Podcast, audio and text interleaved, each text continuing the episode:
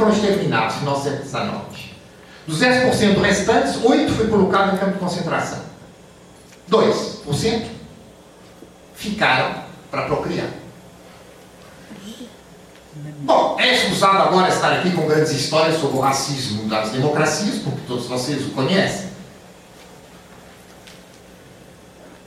Mas é, é só para lembrar. Eu vos aconselho um livro do. não lembro do nome, mas é, posso depois, quem estiver muito interessado, procurar de bibliografia. bibliografia. Ele é um. Como? A guerra contra os fracos, não? A guerra contra os fracos. Não. Não, não, não. É um livro de um professor de artes, um professor da Escola de Artes da Universidade de Chicago, que faz um livro fascinante sobre a censura na imprensa e na, na no cinema norte-americano durante a Segunda Guerra Mundial. E ó, a censura raça. E para isso ele tem que mostrar qual a posição dos negros no exército. Eu, muitas vezes, uh, norte-americano, faço a pergunta assim aos alunos e todos vão responder, ah, eles iam mandar para frente de combate. Porque a imagem que as pessoas hoje têm é da guerra do Vietnã. Ah, mas foi resultado da luta dos direitos cívicos. Foi depois da vitória dos negros norte-americanos, a luta dos direitos cívicos, que eles conquistaram o direito de ser mandados para frente de combate e de morrer lá. Porque antes disso, a doutrina oficial norte-americana é que os negros não tinham capacidade cerebral para trabalhar com armas sofisticadas. E eles não eram mandados para a frente de combate. Além de havia sério medo de que eles os. Em matéria da aviação, né, eles nunca foram postos a pilotar um avião. Tudo o que eles faziam era lavar os aviões. E na marinha o mesmo. É por isso que os músicos de jazz não morreram na guerra. Entenderam? Bom, isso para não falar do racismo antinipônico dos Estados Unidos, os japoneses todos, como vocês sabem, em campo de concentração. Também aqui o Getúlio Vargas não andou muito longe, quanto aos alemães e dos gaúchos. Se eu estou recordando isto, é por uma época em que o racismo não era de, de forma alguma uma especificidade do nacional-socialismo só um adendo, teve campos de concentração no Pará, foram ilhas mesmo, concentraram os japoneses. aqui no Pará, para os japoneses também. Tá certo, no Pará. Pará, plantadores de pimenta. Eu só sabia, bom, nos Estados Unidos e no Canadá, não é? Só sabia nos Estados Unidos. Chama Tomé Açu. Existe bibliografia sobre isso. Você depois me Passa. Na verdade, alguns perderam a residência. Eles, quando já se concentraram na Galvão dele, e aí, na época da Segunda Guerra, eles foram expulsos. Alguns. No Canadá, eles simplesmente perderam tudo. No Canadá, eles tiraram tudo. Nos Estados Unidos, deixaram que eles vendessem. Nada. Bom, então, é este universo, estão vendo? Agora com os acrescentos desses dois colegas. É este o universo. Não é uma luta das, dos racistas contra os antirracistas. Mais outro acrescento, antes de entrar na definição dos, do que era o racismo nacional socialista, outro acrescento, que é eugenia. Não vou ter possibilidade de falar sobre isso, vou só invocar. Mas há um ano e meio, um ou dois alunos, aliás, duas alunas aqui me convidaram a vir aqui, alunos fazendo palestras. E uma das palestras não sei por que razão, porque aquelas boas ações que levam as pessoas a colocar coisa na internet, as notas que eu tomei para essa palestra existem na internet. Não sei com que, com que nome, mas se vocês procurarem, vocês encontrarão. E eu chamei essa palestra Nazismo e Natureza. Então aí, certeza que terá indicações sobre a questão da eugenia. E o livro que o Douglas acabou de falar, A Guerra contra os Fracos, o Edwin Black, é um livro de informação, mas quem quer uma visão realmente mais séria e, e, e insistindo no antropólogo da época, como é que norte-americano que perdão, aquele alemão que foi viver para os Unidos, ou norte-americano, mas um dos mais conhecidos, o Boas. Ah, vocês têm uma crítica do Boas ao racismo dos eugenistas norte-americanos fascinante, porque eu estou Tomar sério, quer dizer,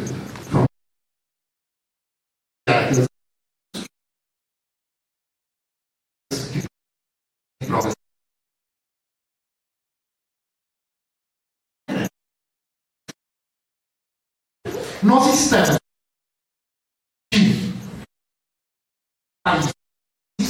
sejam democracias ou não sejam, pelo menos contra. Mas quer dizer, nenhum está fora da ideia básica do racismo das diferenças culturais. Porque o racismo é considerar diferenças de cultura vêm por diferenças de biologia. E o feminismo, que eu chamo de feminismo, não o velho feminismo de mulher que iguais aos homens. Não, o que eu chamo de feminismo acadêmico, felizmente, está nas portas da academia, perversa de racismo, assumidas, homem e mulher, devido a diferenças sexuais. Então, era o universo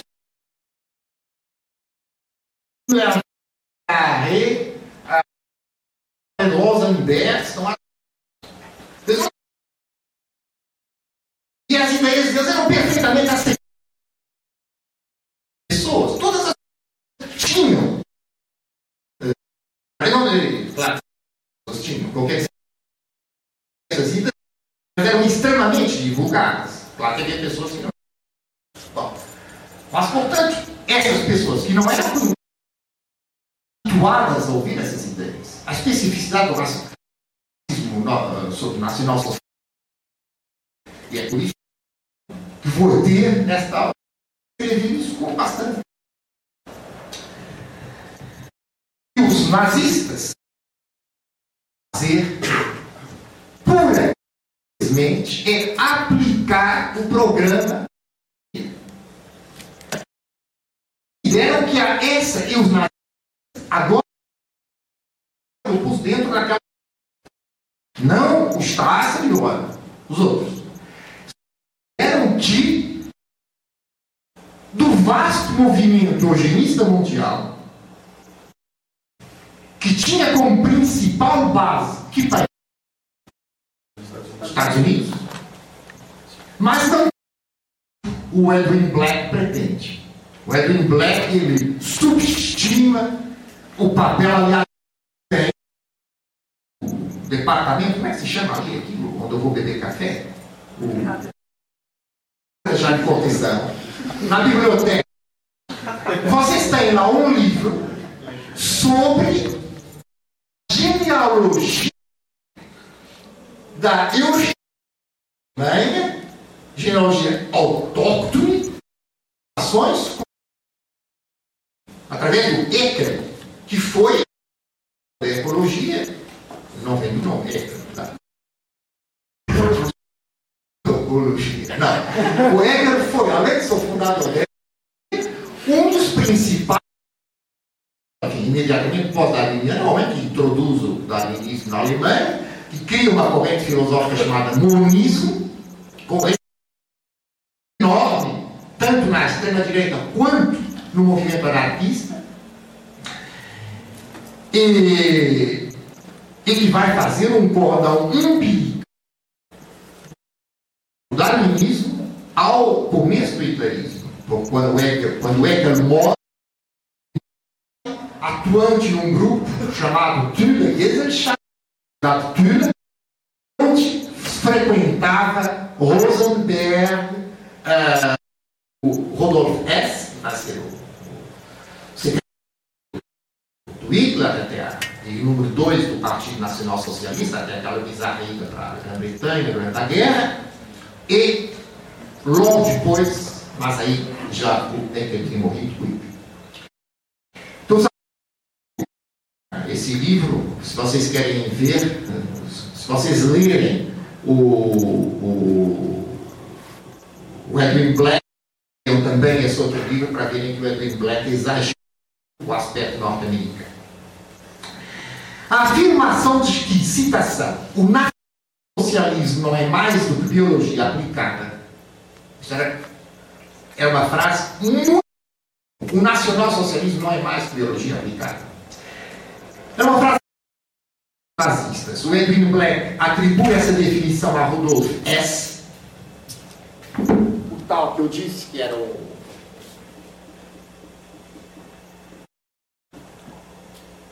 tal que eu disse que era o secretário do Hitler, que foi para. Na verdade é o West quem escreve o Minha Luta, o Mein Kampf.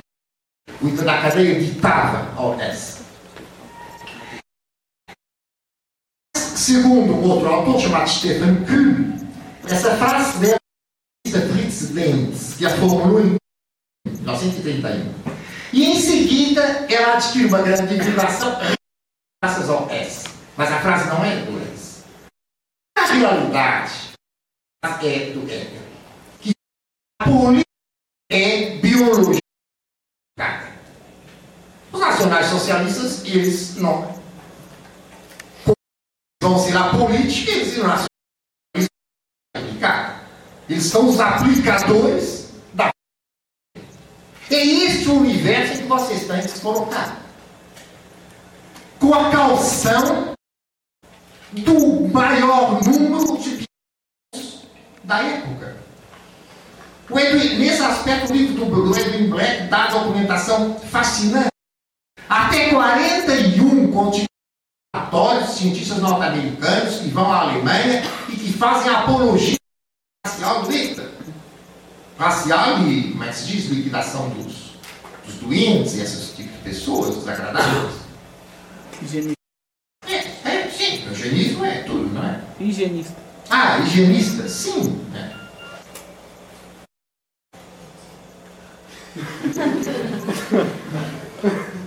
Explodir. Que tomara nessa, tô.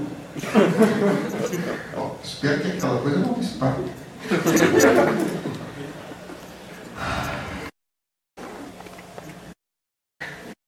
O que há de novo e aquilo que o nazismo vai introduzir neste panorama, que eu tão rapidamente, foi 30 minutos, é rápido demais para isso, mas aquilo que o socialismo vai introduzir novo nesse panorama é, por menos duas coisas. Primeiro, extremou, ele levou a consequências ideológicas extremas. Segundo, ele envolveu-os com uma forte conotação mística. Exclusivo.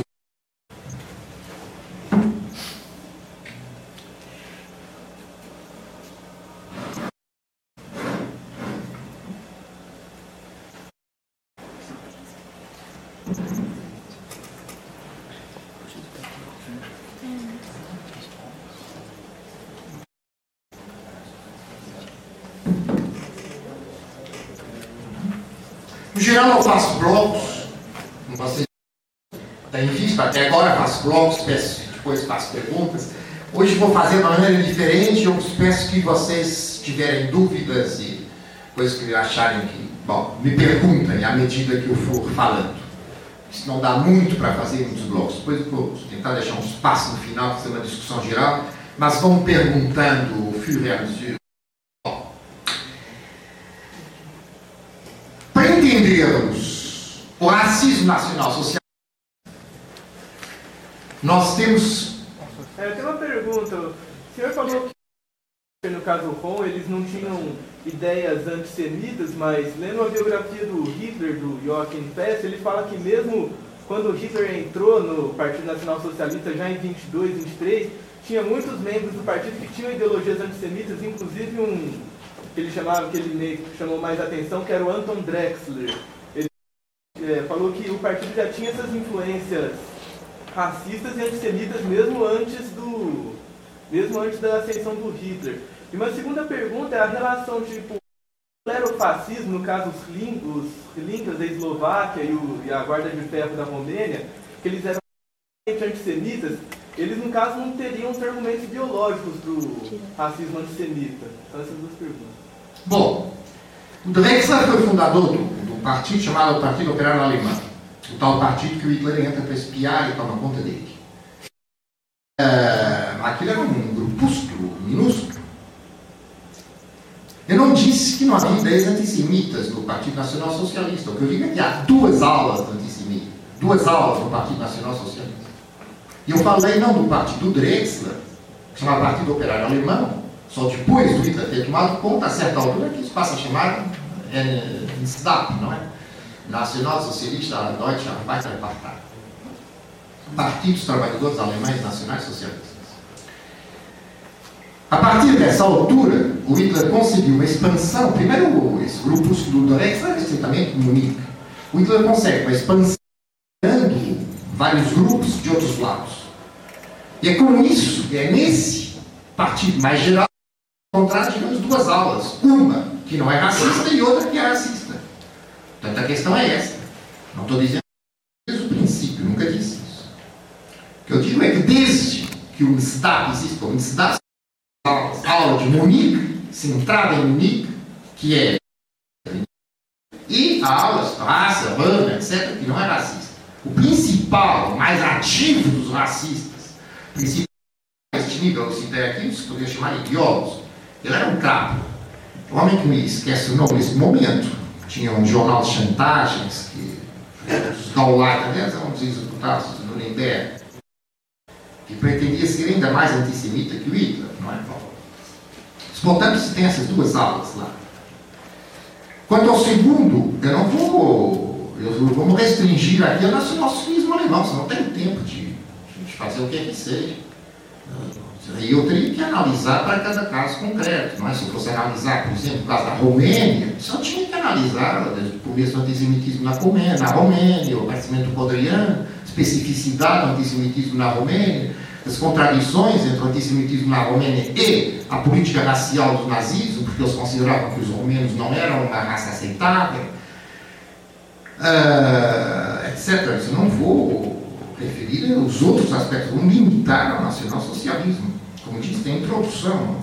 Não vou ter qualquer possibilidade, tem qualquer possibilidade. Aí vocês me convidam, eu faço um semestre. Aí já dou uma coisa mais razoável. Mas se vocês quiserem fazer coisa bem feita, fazem. Em três anos temos aqui uma coisa feita a primor. Então, para entendermos a ideologia nacional socialista, vocês têm é a articulação de três entidades. E dessas três entidades que nós vamos falar. A primeira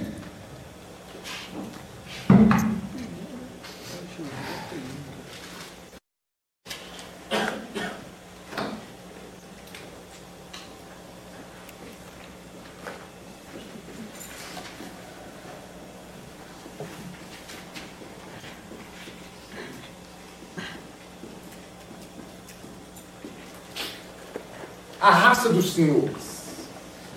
Senhores aqui no sentido forte medieval do termo. Masters. Hum? A raça dos donos, dos senhores, dos que mandam. Qual é a raça dos senhores? Hum? Não é para você nada, você é para todo mundo. Fala lá, se você tem alguma ideia. Não, é a raça dos senhores. Não sei, que você pergunta, parece que é a nossa. Senhor, você é tão otimista, olha, que o Hitler nunca consideraria um país que tem como base a miscigenação no integrante sorte daquele esquema hitleriano. Quem era a raça dos senhores? Arianos. Arianos foi um termo que o Hitler usou todo o tempo que foi postilado. Ele foi substituído por termo nórdicos. Foi o termo oficial. Vocês encontram no Mein Kampf ainda, arianos, mas o termo oficial se tornou o termo nórdicos. Eram os nórdicos. Quem eram os nórdicos?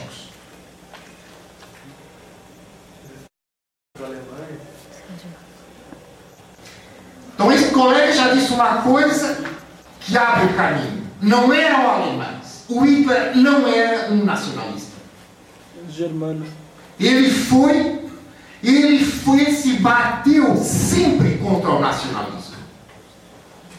Ele, ele diz, o nacionalismo é o resultado da Revolução Francesa. Hoje nós vamos muito mais longe. Hoje são grandes raças. Também não se pode chamar de internacionalismo, porque nós tratávamos de federar nações. Tratava-se de, vamos manter aqui, a fazer uma raça dos senhores que fosse baseada em pessoas vindas de tudo o que é norte. Escandinavos, alemães, de todo o mundo. Você disse germanos. Não. Os hitlerianos, eu quando disser Hitler, é uma simplificação para hitleriano. É todo este grupo que está. Mas os conceptualistas, os médicos, os burocratas, etc. Os italianos consideravam a diferença. O, os nórdicos eram a elite dos. Então aí já acrescentamos uma coisa. A noção, a divisão, massas, elite, que eu tenho insistir, que é fundamental no, fascismo, aqui, nessa forma biológica, ela assume mais elite nórdicos. Então repare, desatentar bem nessa definição do que é uma raça de senhores. O que eu vos falei no primeiro dia? Qual foi o grande tema do primeiro dia? A nação proletária. Nação proletária. O que é uma biologização da nação proletária? É uma raça proletária. Não é verdade? Mas o que é uma raça proletária? Qual é o termo socialista para proletário? Né? Qual é o termo fraternidade socialista? Camaradas? Então, o que se vai fazer é uma raça de camaradas. Se passa da nação proletária para a raça de camaradas. E com essa transformação básica, se passa da ala social para a ala racial. É inevitável vocês vencer por Schmitt.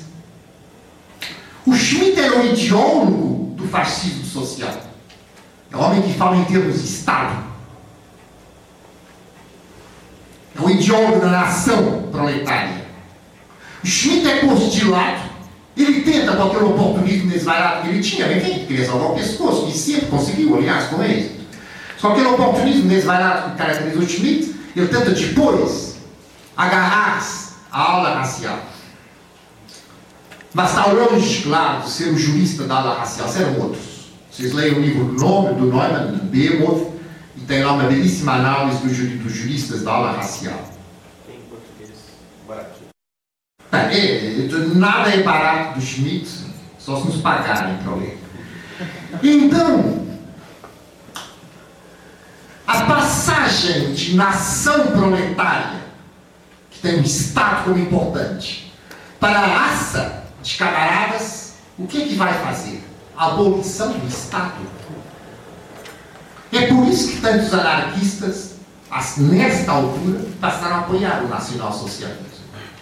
Eles viram um quadro em termos biológicos aquilo que eles, para eles era o paraíso, a abolição do Estado. Que você vai ter uma raça e um Führer que é Führer não por ser chefe do Estado, mas por ser a emanação biológica da raça. O Führer governa como que em transe.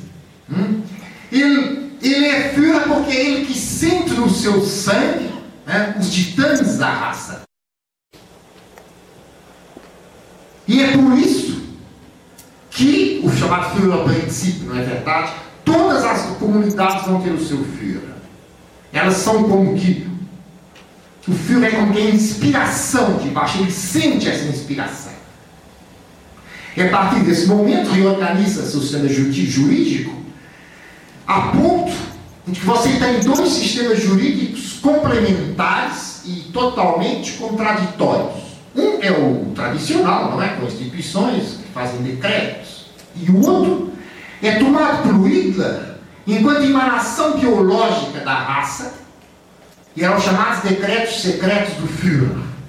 Eles são secretos não porque não fossem comunicados a ninguém, senão, evidentemente, não podiam ser aplicados, mas porque eles estavam exteriores aos códigos. Então, os juízes eram notificados que o Führer tinha tomado um decreto, tinha promulgado um decreto secreto, e esse decreto secreto podia ser totalmente contraditório com, a, com os outros. Não usava decreto secreto. A certa altura, se começou a considerar que se uma mulher namorava um soldado ou um oficial com finalidades de matrimônio, e esse homem foi para frente de batalha e morreu, que era uma injustiça que essa mulher estivesse privada das pensões que eram dadas às esposas, as viúvas, não é? Quero dizer, dos, dos mortos da guerra. O Führer, tendo em conta este fato, tomou o decreto secreto, que foi notificado aos juízes, da possibilidade dessas mulheres casarem com os mortos.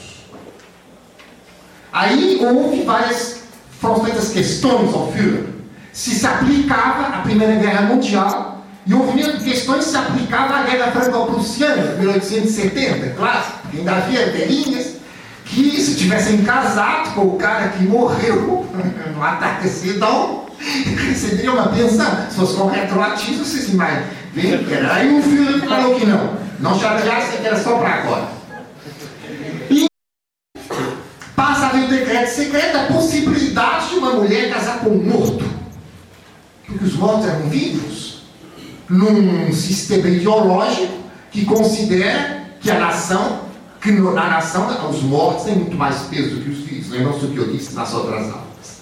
Mas as famílias dos mortos começaram vendo que havia algumas dessas esposas que, para empregar aquela palavra, aquela expressão portuguesa que era corrente na minha juventude, se portavam mal. Quer dizer que não eram fiéis ao esposo, ao morto. A única forma, claro, ser fiel ao morto era praticar a necrofilia, o que às vezes não era simples, cadáver está em outro lugar, ou às vezes desaparecido.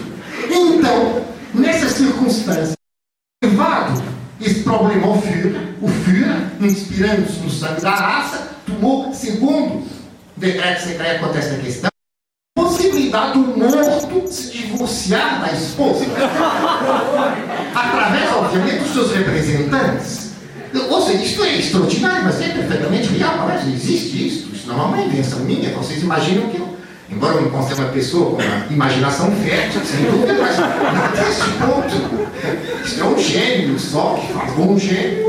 Bom. Ah, então, isto é o universo dos decretos secretos. E você tem toda uma jurisprudência nacional socialista que se baseia neste princípio, que é a fonte da lei e a voz do Führer. Mas isso era exatamente o princípio de jurisprudência da época merovíngia e carolíngia. Que era por isso que as leis tinham que ser faladas, entende? Sem o sopro, o sopro, o sopro de Deus, sem o sopro não há lei. É por isso que o Carlos Magno e os outros imperadores merovingios anteriores tinham que mandar emissários aos lugares. Eles não podiam mandar só o decreto escrito. Aí os emissários falavam, e o sopro dos emissários era como se fosse o sopro do Carlos Magno, mas enfim, era o segundo sopro, digamos. Mas valia. Entendeu? Então, a emanação, a fonte da lei é a vontade do Führer. A voz do Führer, a vontade do Führer. Isso é um sistema totalmente distinto, um sistema baseado num aparelho de Estado, tal, tal, tal. Então, vocês veem aqui como a noção totalitária, autoritária, não dá conta de nada disso. Porque vocês têm tal Estado totalitário por excelência, o nacional-socialismo, que afinal não é totalitário, não tem um, um, um sistema jurídico que não é baseado no Estado. Tudo isto para vos dar uma ideia hum, do que é que isso significava uma raça de senhores. Portanto, vocês vão ter nórdicos, a tal elite, porque está escrito em cima, porque as elites estão sempre em cima, e embaixo as massas de germanos.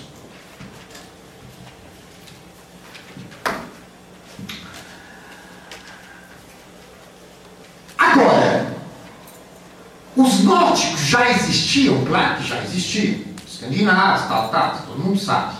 Mas a raça de senhores já existia. A raça de senhores tinha que ser criada. Isto é das coisas que é, no geral, esquecida ou mal, ou mal compreendida, ou então, por simplesmente, ignorada. Quem fala do, do racismo nacional socialista. Se tratava, no caso da raça dos senhores, de criar uma raça. Eu vos falei ontem do fascismo como estética. E eu vos disse que o Hitler se apresentava, tal como Mussolini e outros, como um artista. Eu vos falei do caráter arquiteto, o Hitler enquanto arquiteto amador, o aspecto, os gostos kits dele. Mas eu não disse aquilo que é principal, porque isso vou dizer hoje. A grande obra de arte do Hitler, qual era? Qual ia ser a grande obra de arte? A nova raça. A nova raça. Isso nas ideias dele, claro. O Hitler se via como Deus, ou pelo menos um demiurgo Alguém que pega o barro e vai fazer um homem novo. No, amanhã, no final, vos darei algumas indicações bibliográficas. Um é o livro do Rauschning, que vocês encontram em qualquer biblioteca, que foi publicado aos milhares, milhares, milhares, milhares de todo mundo. O que Hitler disse, são fascinantes essas, essas narrações do que o Rauschning faz as conversas com Hitler. Conversas não, porque eram monólogos, o Hitler nunca conversava com ninguém. Estava calado, ou então começava falando, aí quando começava falando, ninguém segurava, eles iam aqueles grandes planos. Bom. E qual era o quadro dessa criação da, da raça nórdica? Para criar uma raça você tem que fazer alguma coisa, não é como é que se cria uma raça? Com seleção das espécies, de maneira, não é? Você escolhe os homens, escolhe as mulheres e vai criando uma raça. Então, como? Qual é a instituição? Precisa de instituições. Qual é a instituição que vai fazer isso? Alguém sabe? Alguém tem uma ideia? Nem que vaga? SS? SS.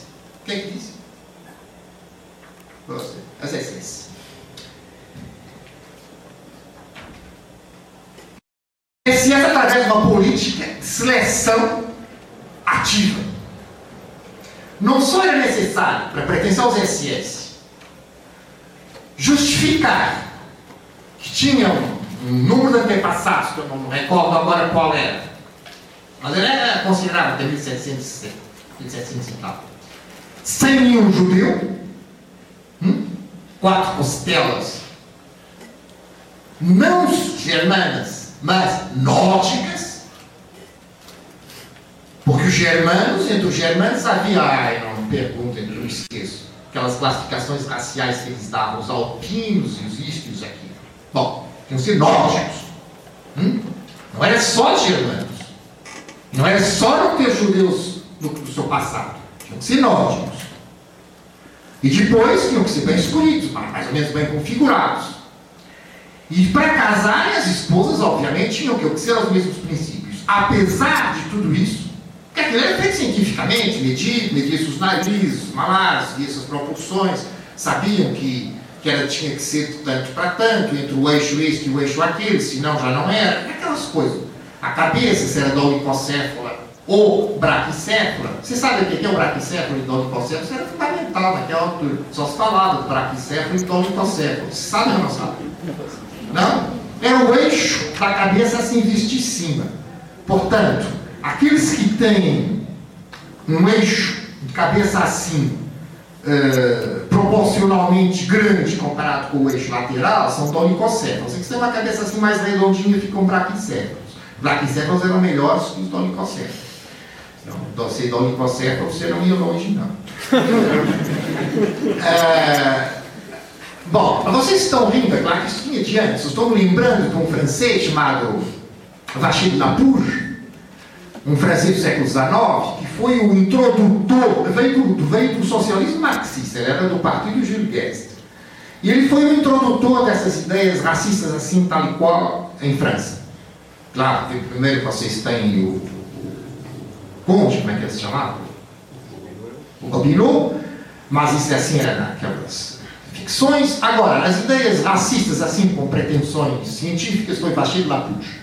E Vachid Lapouche para provar que os braquicéfalos eram muito mais inteligentes que os dolicocéfalos, ele fez o seguinte: ele tem uma divisão da, da França, dos vários departamentos e tal, tal, e ele consultando as estatísticas médicas, ele começou fazendo os departamentos onde havia mais braquicéfalos, as taxas braquicéfalos sobre dolicocéfalos dos vários departamentos. E depois ele fez uma, uma. Ele viu o número de bicicletas por habitante. E ele provou que, uh, quer dizer, não sei se é provou, não deu ao trabalho de conferir se estava certo. Né? Imaginar que eu tinha que fazer, não é? Bom. Ah, ele provou que é, precisamente os departamentos em que tinha maior porcentagem de praticéfalos tinha maior porcentagem de bicicletas.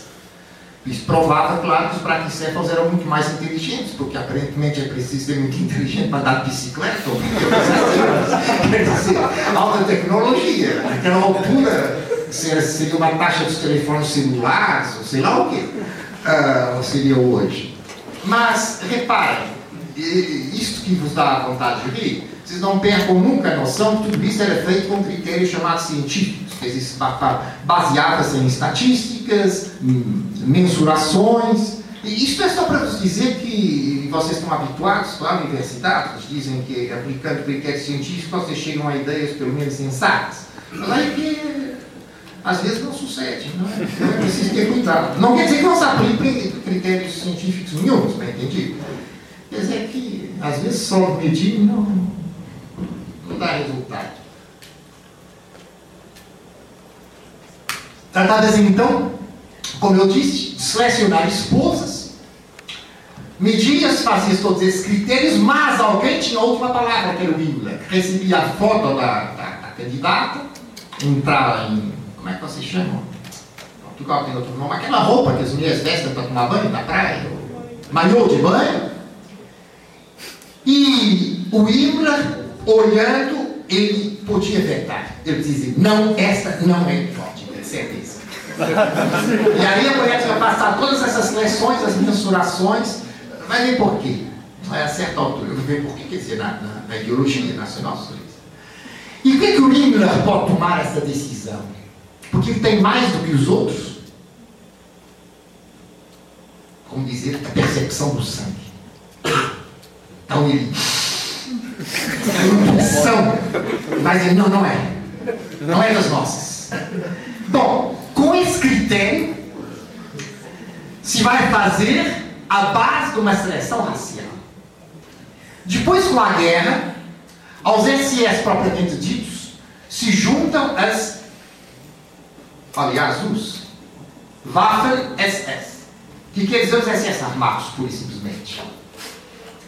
No interior desse conjunto, SS e Waffen-SS, o número de não germânicos, quer dizer, pessoas exteriores ao Terceiro Reich, ou seja, Alemanha, Áustria e a Boêmia Morada, portanto, a parte da, da República Checa que foi anexada, o número de pessoas exteriores era muito superior ao número de, de, pessoas vindas do Terceiro Reich. A construção, isso para sublinhar, que a construção da nova raça, da raça dos senhores, o caráter extra-alemão, não é verdade? Não nacional, supranacional. Isso, espero que isso fique bem claro na vossa cabeça. Você ia fazer uma nova raça hum, a partir de elementos do Reich e fora do Reich. Outra questão que vocês têm que pôr bem claro na vossa cabeça também é que aqui, ao mesmo tempo, temos biologia, no sentido que os cientistas dão ao termo, mesmo os cientistas eugenistas, e temos uma metafísica do sangue.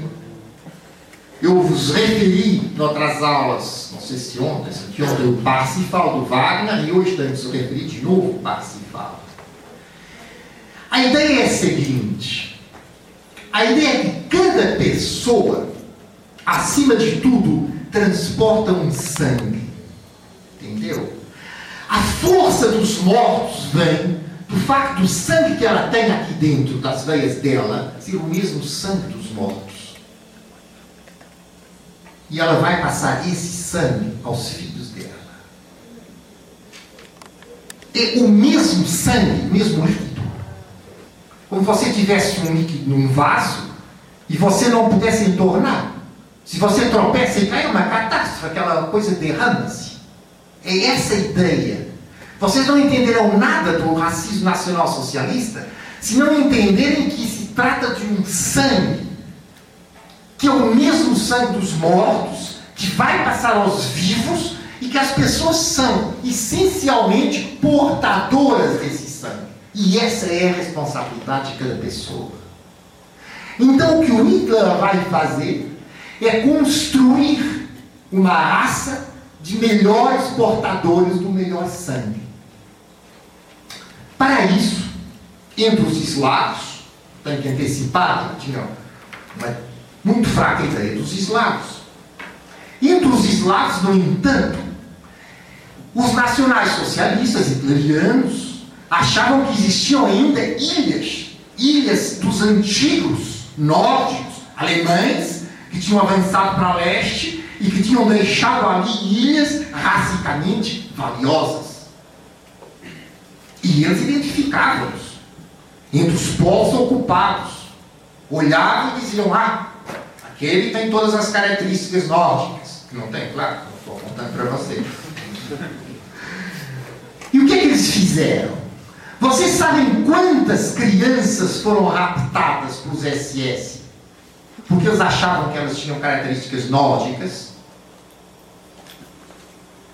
E foram levadas para a Alemanha, as suas identidades destruídas administrativamente e entregues a famílias nórdicas. Calcula-se que tivessem sido submetidas a esta forma de rapto administrativo 50 mil crianças da Rutélia Checoslovaca. Papa praticamente outro tanto dos territórios soviéticos conquistados, já temos 100 mil. Além de 200 mil crianças polonesas. Algumas conseguiram regressar às suas terras de origem, depois de 45.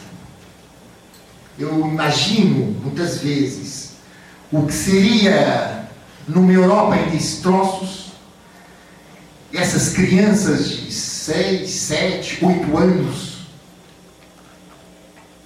sem mapas, numa geografia ignorada, como farejando as suas aldeias, lembrando-se ainda de quem elas eram? Olha aqui está uma coisa interessante para os historiadores das identidades estudarem. Por que, que eles não pegam nesses assuntos?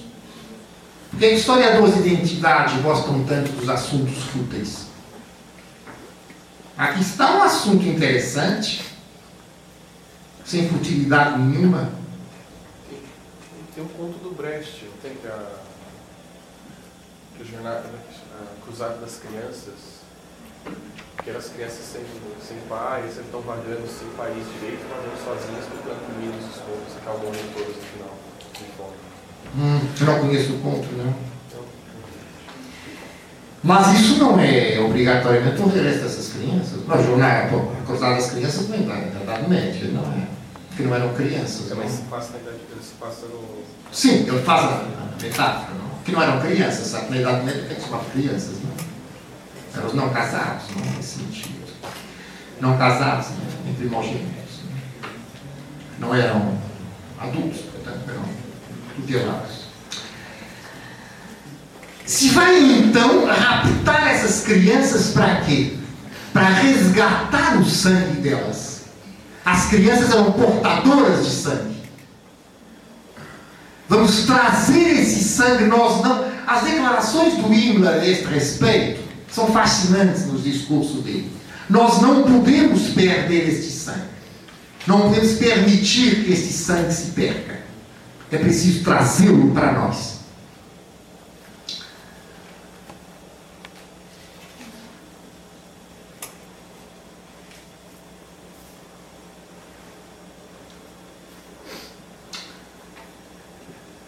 Existe então aqui uma curiosa assimetria.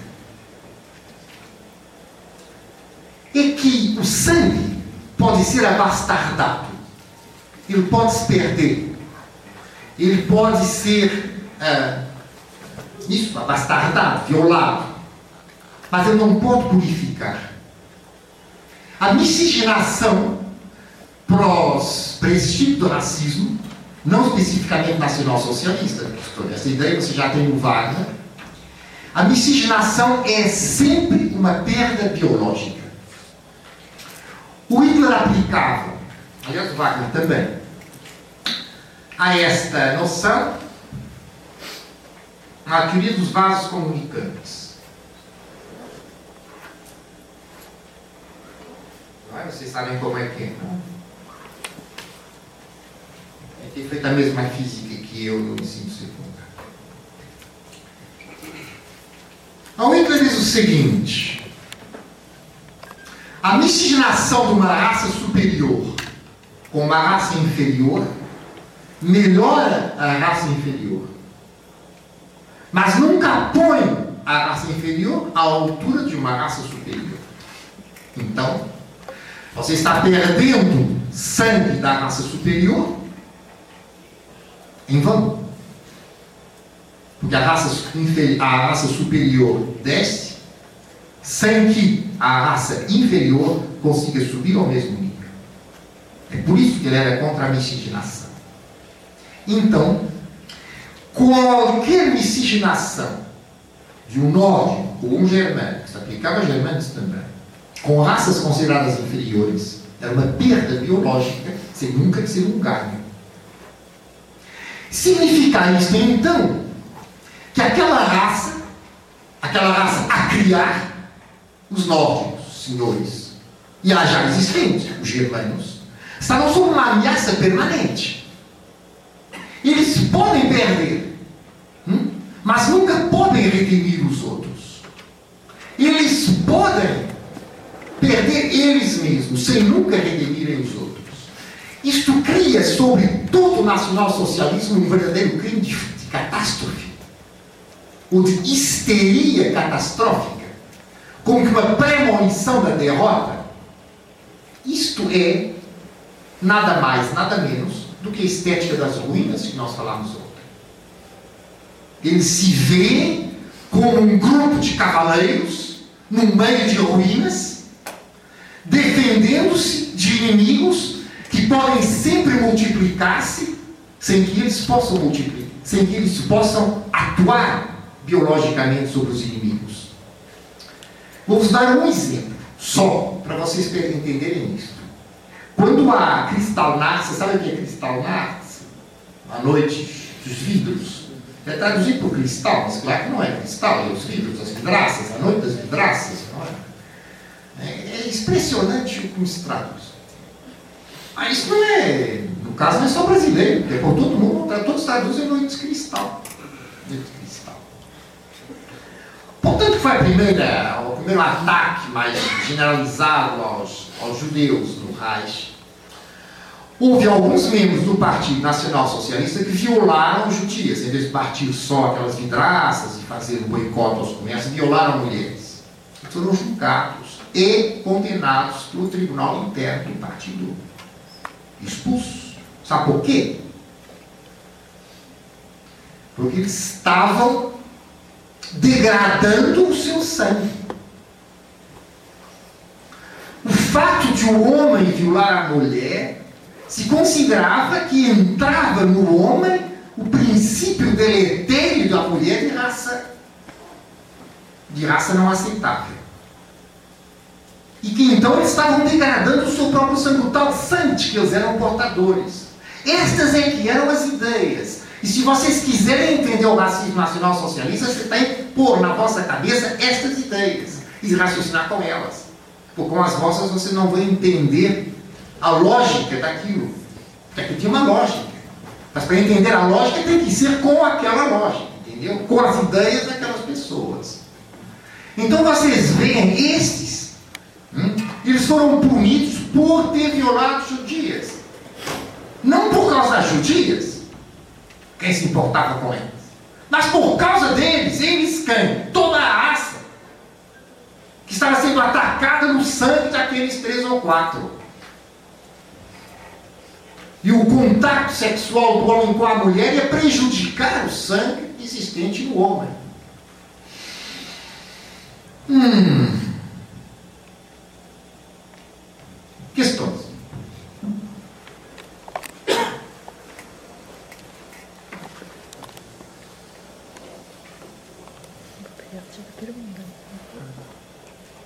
O nome está inteiramente claro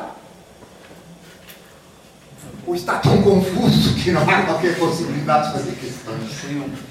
Uma. É, a SS era composta toda por, por, por nórdicos? Ou não? Toda. Não era composta, toda, ela servia para criar a raça, a raça nórdica, só nórdicos. A ponto que nas zonas ocupadas de leste, mesmo quando mais precisavam de, de, de soldados para combater durante a guerra, a seleção continuava sendo severíssima eram muito mais os candidatos do que os, do que os aceites. Por exemplo, os três países bálticos, Estônia, Letônia e Lituânia, a Estônia era considerada de boa raça. Quanto mais não fosse porque o Alfred Rosenberg era um Estônia. A, a Estônia e Letônia. A Letônia era considerada só parcialmente. Então foram aceites SS, tanto da Estônia como da Letônia. A Lituânia era considerada toda ela de má raça, não foi aceita nenhum lituano. Nos ucranianos, vocês saberão, se leram, que houve muitos ucranianos entrar nas, nos SS só de uma zona. É uma coisa que muitas vezes os historiadores não se dão conta. Só entraram nos SS os ucranianos de uma dada região que o Hitler considerava que era uma uma região racicamente boa. Ouçam, isto é delirante a este ponto. A certa altura, quando eles vão para os Balcãs, passar para a Crimeia e tal, Havia lá um povo, que eu não me lembro do nome, e que começou sendo morto. Até que chegou aos ouvidos do Führer isso, e o Führer disse, não, modo algum. Eles são os mais diretos representantes dos ostrogodos. Então, em vez de ser mortos, passaram a ficar vivos, claro, e, e, e a ter a vida facilitada, inclusive a ter entrado aos SS. Como é que o Hitler chegou à conclusão que aqueles caras ali, junto à Crimeia, eu sei que era perto da Crimeia, eram os mais diretos representantes. Os ostrogodos eu não sei. Sei que isso os prejudicou esses sujeitos depois, porque o Stalin não achou graça a coisa e mudou-os todos de lugar. Foi daqueles que o Stalin eh, pôs para outras regiões e perseguiu.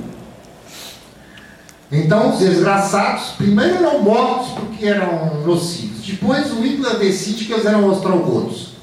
E aparentemente os diz, ah, são ostrogodos, então estão vendo, não é, velho? É... Não, os SS eram um laboratório. João, é, eu fiquei com uma dúvida porque, assim, ao que tudo indica, não existia nenhum critério, assim, existia um critério científico, mas qual existia algum critério relativamente claro para ele definir? Não, esse povo aqui veio dos nórdicos originalmente, esse não, ou era da Relativamente claro, havia. Relativamente, não. assim, não precisa ser muito. Era o grande mito das migrações dos povos. E então, se vocês querem ver as consequências dos tais pensamentos místicos do Jorge Sorel e companhia, sigam precisamente os debates nacionais socialistas sobre esta questão que o Lucas colocou. Porque as ideias têm consequências. Contrariamente ao pretender os pós-modernos, as ideias têm consequências. Se vocês querem saber se certos conceitos são válidos ou não, vejam as consequências deles. Então, se debatia daquela maneira mais inacreditável isso, dos tais migrações, dos ostrogodos e não sei o quê. Mas isto é feito com a mesma mistura de fatos e de delírios que eu vos disse no recrutamento das pessoas. Por um lado, mede-se, faz uma quantidade. Eles estavam sempre medindo. Sempre. Que, aliás, repara, no irracionalismo europeu, a frenologia teve um papel importantíssimo, não é? E a frenologia, as bossas cranianas, não é? A bossa da música, aí eu tenho a bossa da música, ele tem a bossa da, da arte, ou a bossa da história, o que seja. Então se media os crânios, passava a vida medindo crânios. E depois vai o outro e olha e diz, não, não é. Já, como eu disse, posso dizer como, como é. Então, critério científico, eles achavam que sim, claro, que tinha critério científico. Se vocês vejam o que foi a física quântica, o que se chama de física, o que chamavam de, de física ariana. Vocês vejam a crítica da física ariana à física, à física quântica. Eu não tenho possibilidade agora de estar dizendo isso, né? eu não dou aula sobre fascismo. E vocês veem o que era a ciência no terceiro Reich. Quando se discuta ah, por que, o Hitler não teve bomba atômica, o Eisenberg seria. O Eisenberg estava comunista da direita estava calado depois da guerra e serviu muito dizer que eu tinha boicotado as coisas. O Eisenberg era um homem desta aula, desta raça. Sempre foi, aliás.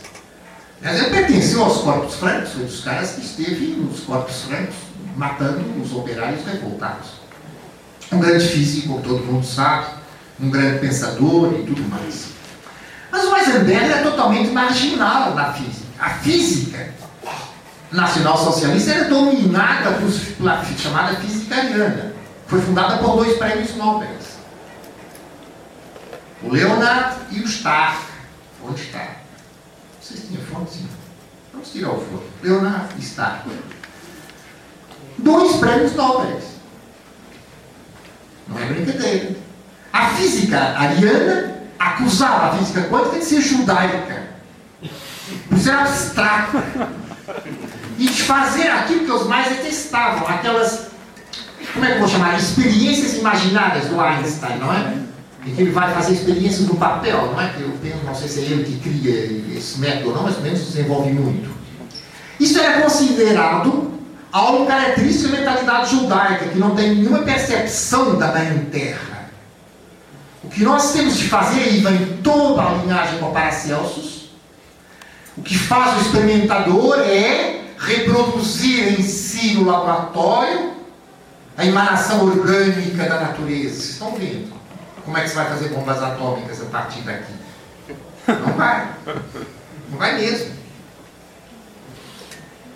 Então você pergunta, é científico? Ah, bem, dois prêmios Nobel juntos são mais científicos do que um, não é? E aqui dominava as universidades para dizer esses lates. Então, o que é que é científico aqui ou não é científico? Há pouco, quando eu comecei a aula, eu reproduzi nacional-socialismo não é mais biologia aplicada, que é mais científico que isso. A política é biologia aplicada, diz o Ecker, que é mais científico do que isso, e agora nós estamos aplicando a biologia. Qual é a resposta à sua questão? Para mim é esta, olha, pensem então o que é que significa científico. Talvez não seja uma frase, tão, uma palavra tão unívoca como parece. Talvez não seja um termo tão claro. O que é, ser científico hoje? Não? Pensem isso na economia. O Fundo Monetário Internacional será científico? Os economistas do Fundo Monetário Internacional serão científicos? Será científico ter certo nível de preços ou não será? Mercado Hoje em dia está ciente que o mercado acredita. O mercado será científico? Deve ser a tal lei da oferta e da procura científica, então.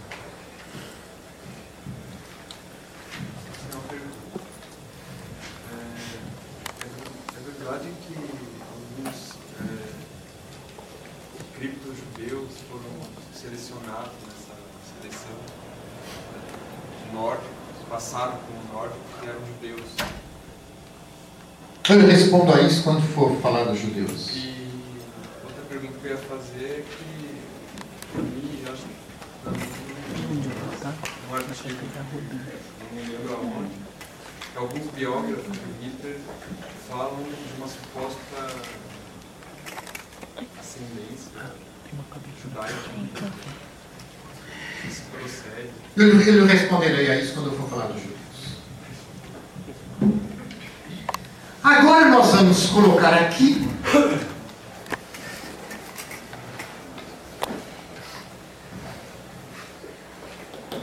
o segundo elemento da tríade. Temos a raça dos senhores.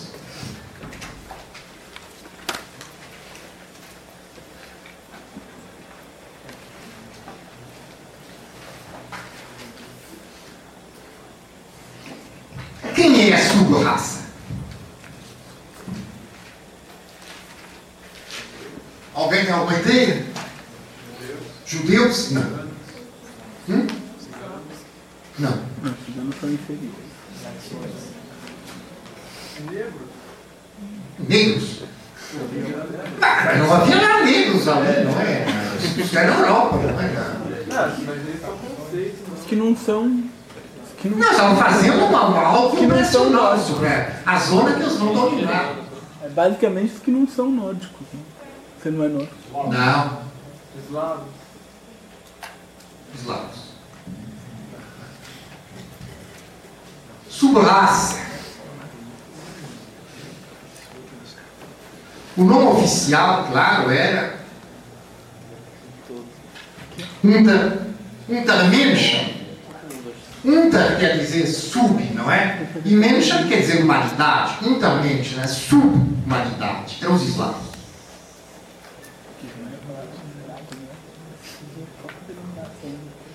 As décadas de Guerra Fria fizeram com que se esquecesse, no Ocidente, claro, não a leste, essa segunda, esse segundo componente. Ele é essencial. Os judeus só vêm aqui por acréscimo. São essenciais também, mas por acréscimo. Se não entendemos essa, essa dialética que eu vou começar a expor agora, vamos entender a questão do antissemitismo. São os eslavos. Por quê? Por que, que eles são sub-humanidade? O que é que pode extinguir essa sub-humanidade dos nórdicos? Qual é a característica básica que os define como sub-humanos? Vocês têm ideia disso? Eles nasceram para ser sérios. Hum? Eles nasceram para ser sérios. Nasceram para ser sérios por que razão? É isso? Mas por que razão? Tem o sangue degradado em relação aos nórdicos. Não. Eles não têm sentido do Estado. Os eslavos não são uma nação, são uma horda. Isso é as palavras. Não é sempre. Uma horda. Quer dizer, um montão de caras que avançam. Brum, brum, brum, sem organização interna. Uma horda é um conjunto, uma, ma- uma manada. Uma manada humana. É por isso que estão destinados a ser servos, porque são uma horda. Para vos dar ideia de até que ponto os nacionais socialistas, a Hitler, até que ponto eles eram rigorosos nestas, nesses delírios, estavam proibidas organizações fascistas eslavas. Por que razão? Porque os eslavos nunca poderiam assimilar o fascismo. Os russos, os fascistas russos, havia uma grande organização fascista russa. Vocês imaginam onde? Claro que não, não, não, não na União Soviética, não é? Tem que ser entre os russos imigrados.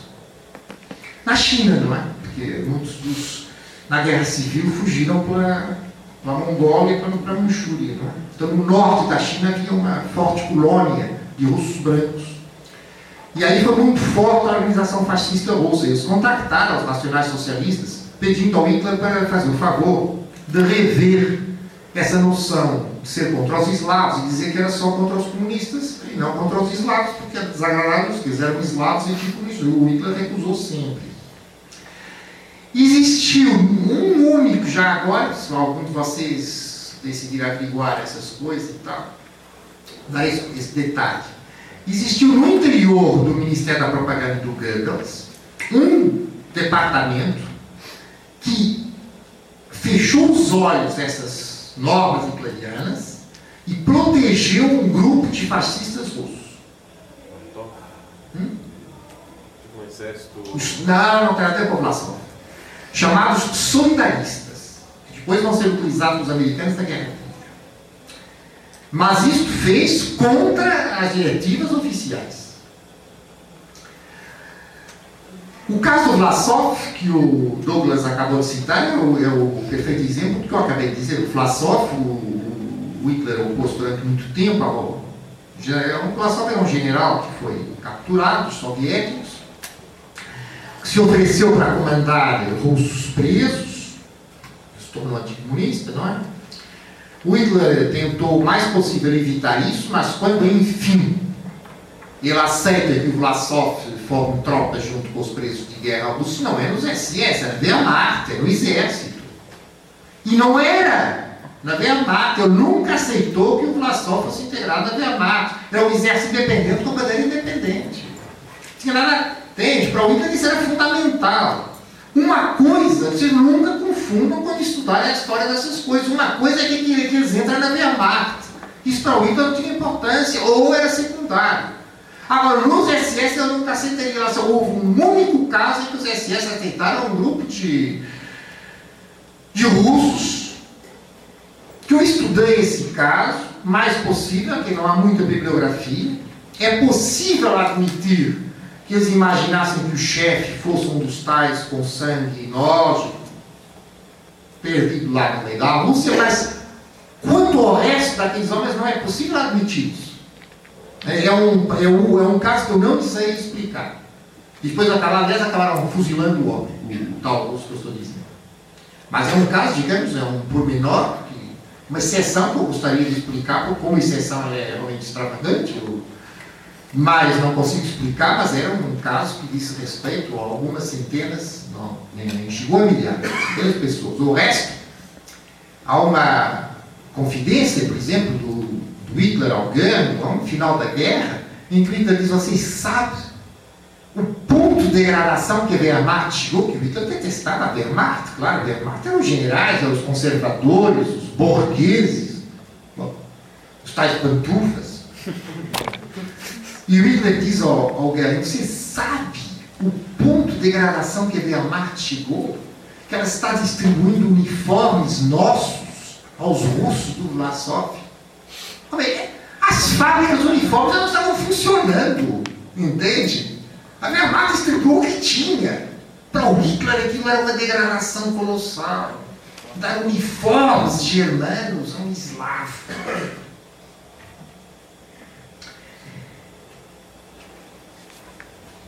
Então, só os ilhéus de sangue puro nórdico no interior da zona eslava de haver recrutamento para os SS.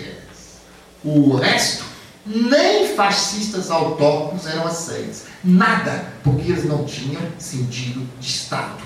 Eles estavam destinados a ser o quê? Servos, disse aquele seu colega. Não, não era servos, era escravos. Então, da raça dos senhores para a sub-raça, estes são senhores, porque estes são escravos.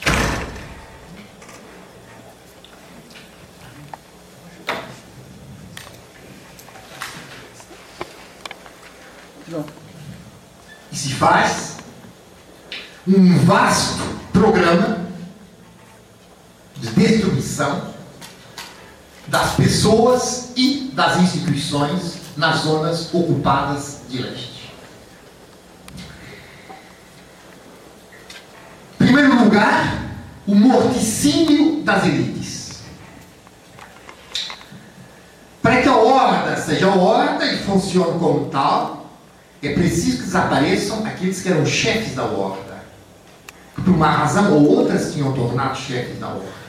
Os intelectuais vão ser mortos, os padres vão ser mortos, os nobres vão ser mortos. Esse programa foi levado à prática de uma maneira quase total na República Checa. Perdão, que era Checoslováquia, não essa parte boêmia e.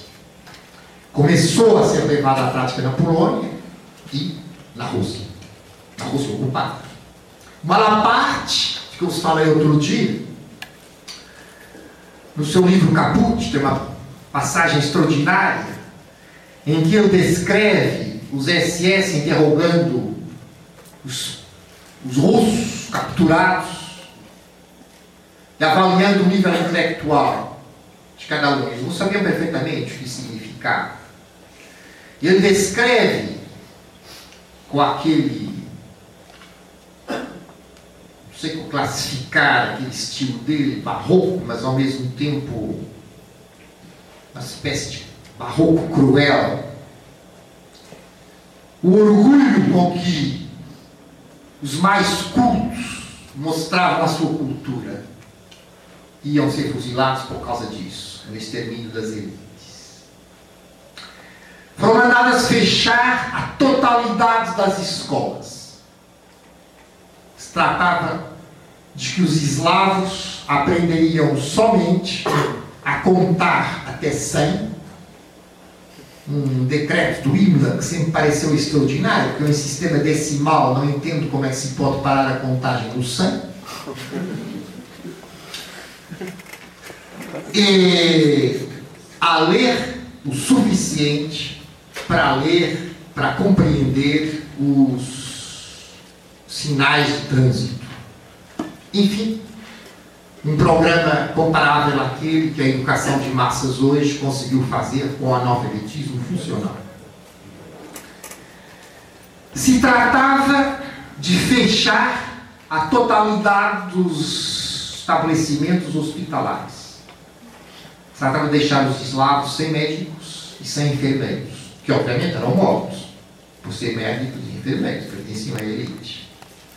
Se tratava de impedir qualquer reconstrução de casa, de muro que caísse.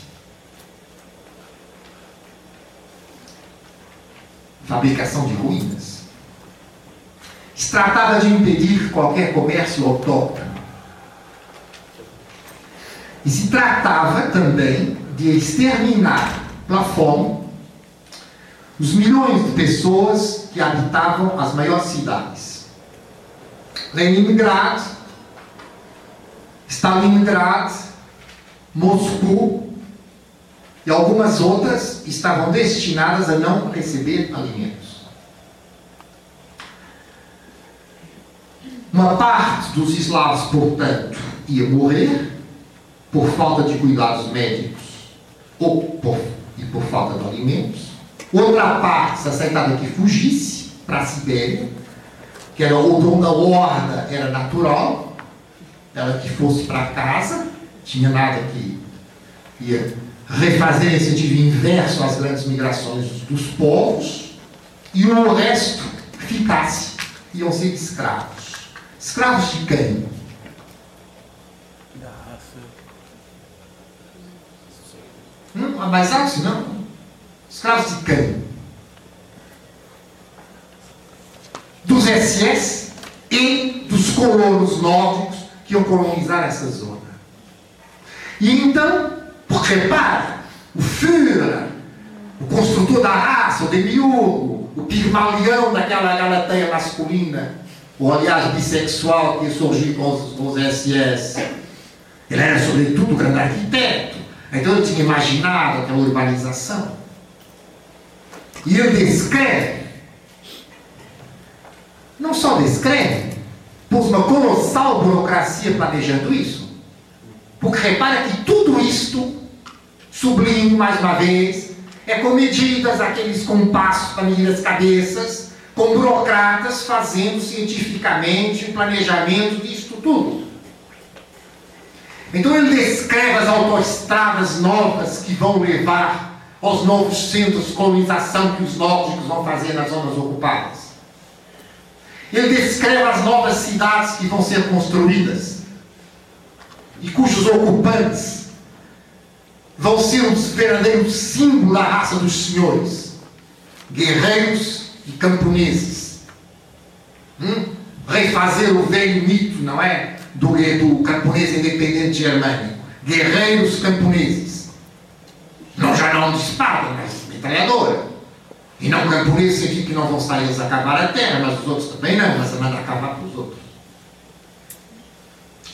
Ao mesmo tempo, ao lado dessas autoestradas e desses novos centros de colonização maravilhosos, magníficos, existirão o quê? Aldeias e cidades em ruínas, proibidas para sempre se reconstruir. E entre aqueles escombros vão viver os eslavos escravos. Tem uma pergunta quanto aos eslavos, porque eu não lembro onde eu li, ou ouvi em alguma aula, que a, própria denominação tem dele surge de um, de um preconceito ou de um racismo anterior, que o próprio nome eslavos declina de escravo no latim. Eu queria saber se, Sim, claro. E outra... Mas não é preconceito nenhum. Mas... É, a certa altura, durante a chamada Idade Média, não é partido quando recomeça o escravismo, visto que é o, todo o período, o período inicial, tínhamos perdido o século V, é o desaparecimento dos escravos, não é? a transformação dos escravos em servos, embora continuasse a haver escravos domésticos, mas muito poucos. Mas a partir do século XI, XII, regressa um certo, um certo escravismo urbano nas cidades do sul, um escravismo doméstico urbano nas cidades do sul, sobretudo da Itália também no sul da França, mas aí, sobretudo nas cidades italianas. E esses escravos vão ser, sobretudo, capturados ah, na Dalmácia, portanto, a, o que é hoje a Croácia, a Albânia. E, e outra coisa. Espera aí, eu não acabei de explicar. Então, eles. Você faz a pergunta e é você mesmo. Eu não tinha terminado pergunta. Bom, então, hum, eles vão chamar, daí então você tem aquela assimilação, aqueles eslavos que são escravos. É daí que vem. Não é um preconceito, é uma realidade. Uma realidade efetiva. Eles eram capturados, na altura era a Dalmácia, não é? que fazia parte do, da, da zona de influência veneziana.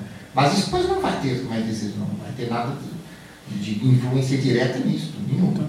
Não, e, e outra coisa é porque é, é quanto a, a um anti. Porque existia um anti-eslavismo anterior. Se você pega alguma, algumas trocas de correspondência entre o Marx e o Engels, por exemplo, é, eles falam sobre o, a, a, o atraso do povo eslavo e como o povo eslavo era necessariamente atrasado. E que bom que a Alemanha estava progredindo e ia levar a civilização para aqueles bárbaros. É, não, eu.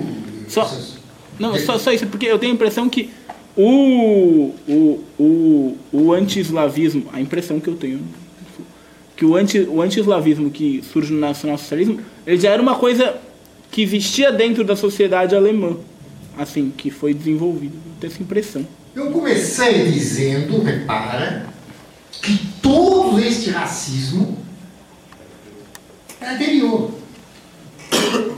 Se eu fosse fazer um curso bem feito, bem feito, uma introdução. Mas as coisas que eu ia fazer é desenvolver isso que você disse, que é fascinante.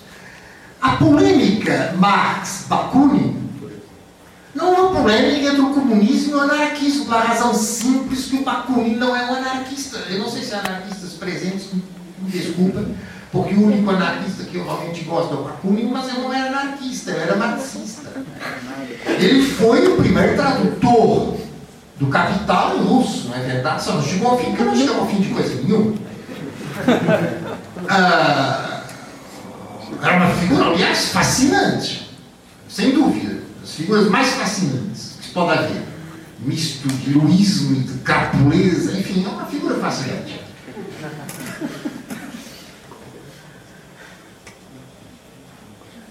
E a matéria da organização, o sistema organizativo das suas dos seus filiados, quer dizer, chamar de anarquismo, aquele centralismo demencial que Bakunin fazia, é, bem. A polêmica entre o Marx e o Bakunin é uma polêmica de um anti anti-eslavista contra um anti-germanista. Vocês têm dois grandes planos na obra do Marx. Um que é aquilo que os marxistas falam, que é o Marx trabalha de classes sociais, internacionalismo, etc. É o único Marx, é o único Marx que os marxistas falam. Marx abstrato. Todos os trabalhos concretos, da análise concreta do Marx, não são em termos de classe e em termos de internacionalismo. São em termos de nações. As nações revolucionárias, acima de tudo a Alemanha, e as nações reacionárias, acima de tudo o Império Eslavo. Com uma diferença, a Polônia, os únicos eslavos aceitáveis, são eslavos ocidentalizados, são a cunha dentro do Império Polonês. Foi isso que o Marx tentou fazer da primeira internacional, uma organização anti-eslava. Todas as polêmicas internas da primeira internacional, nomeadamente a secção francesa e a secção belga, são recusaram transformar a primeira internacional numa organização anti-eslava.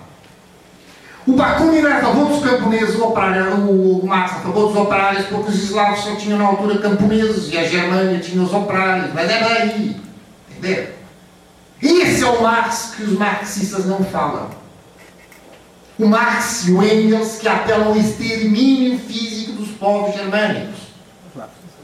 Quando o Riazanov está publicando, o maior especialista mundial do marxismo, está publicando a União Soviética as obras completas do Marx, e quando ele começa a publicação desse tipo de obras, o Stalin manda parar. E eu não aceito, porque ele é um bolchevista excêntrico. Além disso, ele é, sobretudo, um marxólogo, acadêmico, vai para campo concentração. Obras do Engels já tinham sido publicadas simplesmente em russo, com enorme difusão. Na época da Segunda Internacional, são proibidas por Stalin. Vocês sabiam que o Stalin tinha proibido as obras do Engels? Vocês sabiam que o Stalin tinha proibido a continuação das edições do Marx e do Engels? Por caráter tendencialmente anti-eslavista delas? Vocês encontram muito pouco essas obras. Vocês encontram em três lugares.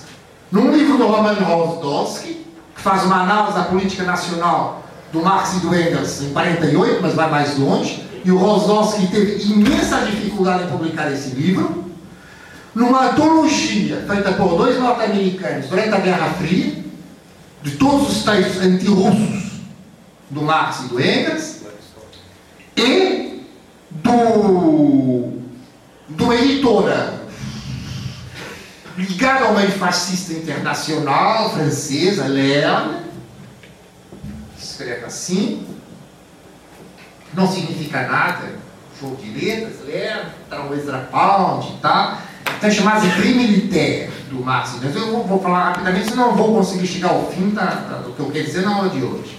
Só para dar essas indicações.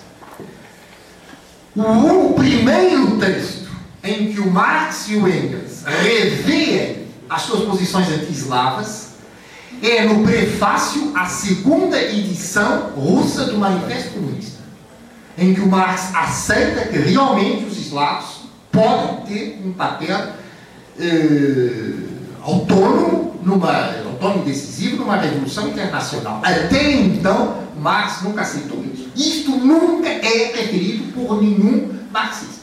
Nunca. Essas coisas não são analisadas.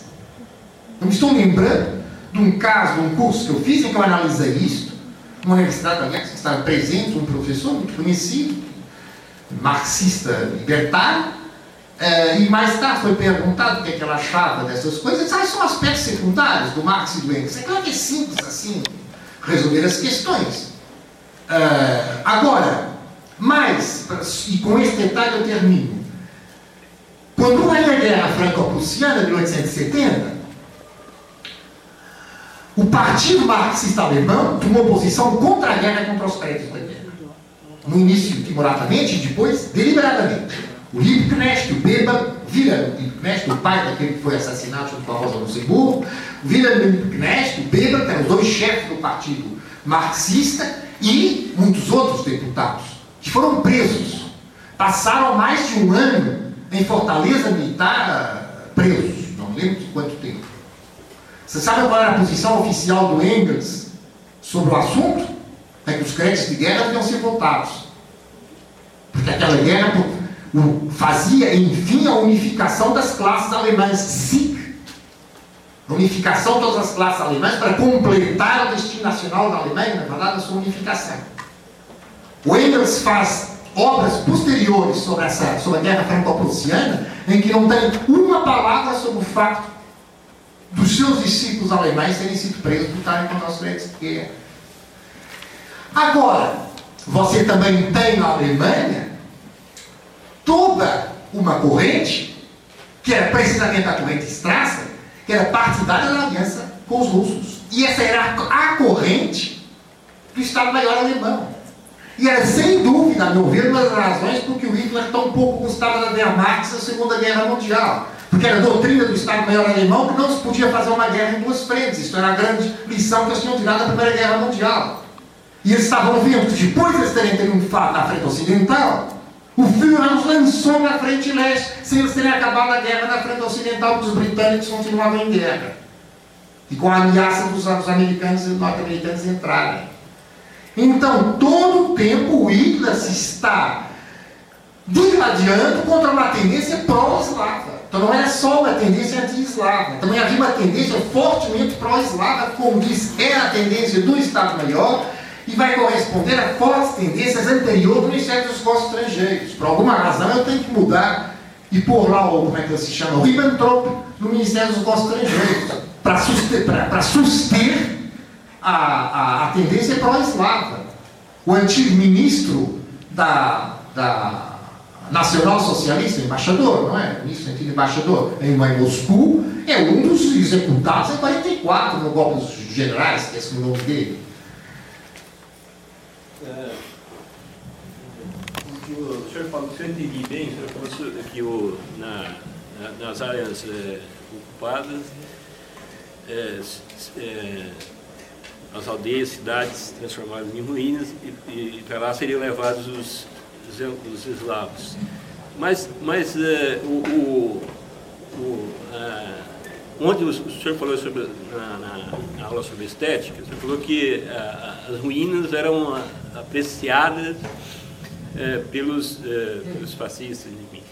É, então, por que, o, por, qual a razão deles colocarem lá um povo que eles consideravam uma, uma sub-raça? Uma... Bem, as ruínas, os os... Qual que é, no, qual que é a razão dessa... É, é, só complementando, é, considerando que o pensamento nacional-socialista não está focado em cima da figura do Estado, por que, que o ódio ao eslavismo, como você colocou, pelo menos como eu entendi que foi colocado, se deve à ausência de, de, de uma organização estatal?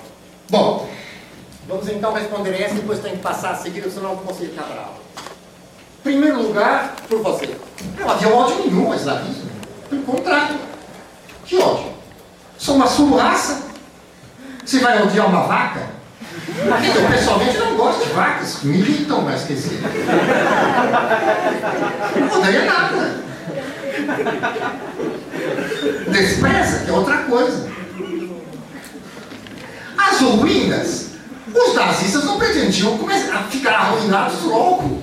O que eles queriam é deixar belas ruínas um dia que aquele que o Império dos Mil Anos acabasse.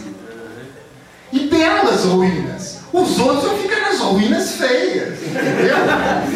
Essa é, é a questão. Eram ruínas degradadas. Então havia uma classificação do, Claro! Então como é que começa o relatório do Mein Führer? Eu vi a destruição da estação de bondes. Aquelas pilastras de cimento com aqueles ferros retorcidos, tudo aquilo era um horror e um caos confuso. E então, Mein Führer, eu pensei, Será que é esta legado que nós vamos deixar, tal, tal, tal, tal, quando aquele anos o império acabar? Vamos fazer como os romanos, ruínas que se emocionem os povos e que tal, tal, tal, tal, tal, tal. Ou seja, precisamente vamos deixar ruínas bonitas e não ruínas feias. Os outros, ruínas feias. Então, precisamente pegando na minha resposta ao nosso colega de branco, não há qualquer ódio. Este é um sistema perfeito. Mas isso é um símbolo imbatível. Acabou a luta de classe. Era isso que o Führer queria fazer. É isso que o Führer sempre disse. Uma revolução social é uma revolução precária. Ele sempre existiu isso da aula Strasser, ele insistiu isso contra os nacionais bolchevistas, contra os nacionalistas revolucionários, contra o Junga, contra o Nietzsche, contra o irmão mais radical do Gregor Strasser. Uma revolução social é precária. A única maneira de fazer uma revolução que não é precária é biológica. Porque o biológico, ele fica. Como que ele, ele justificava, então, a união, a, a união com os fascistas não é, italianos, húngaros, romenos e japoneses? Ah. Como que isso se dava? O japonês era uma raça guerreira, obviamente. Os húngaros também eram uma raça guerreira. Os italianos, bem, quer dizer, os que se vai considerar os descendentes do Império e tal? Os. Ah, os romanos eu nunca aceitou como uma. Como... Ah, vocês fazem perguntas, perguntas, eu faço respostas, respostas e nós não vamos conseguir chegar ao final. Mas. O, o Zhukov, marechal que comandava o avanço para o Ocidente, e o homem que ganha a Batalha de Stalingrado e depois comanda tudo mais, qual é o grande, como é que, como é que ele vence a Batalha de Stalingrado, não é verdade? Fazendo as duas pinças, para o norte e para o sul. Como? Tudo isso é muito bonito, não é? Claro, as duas pinças e isolam os outros, e tá. isso é uma operação clássica. Agora, o lugar que as duas pinças penetraram, ele conseguiu descobrir, ele quer dizer, os serviços de escuta, que a norte e a sul do, do front, portanto, na ala esquerda do front uh, alemão e na ala direita do front alemão, estavam os romenos. Que os alemães tinham posto nas duas pontas porque eram tropas de pouca confiança. Por que, que eram pouca confiança? Porque os romenos sabiam que não estavam destinados de forma alguma a ter um lugar importante no império racial, pelo contrário, porque não eram considerados nórdicos.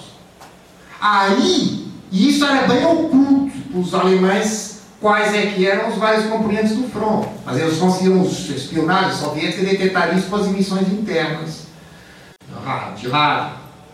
Então ele vai assentar toda a força das duas pinças nas zonas romenas de um lado e de outro do front.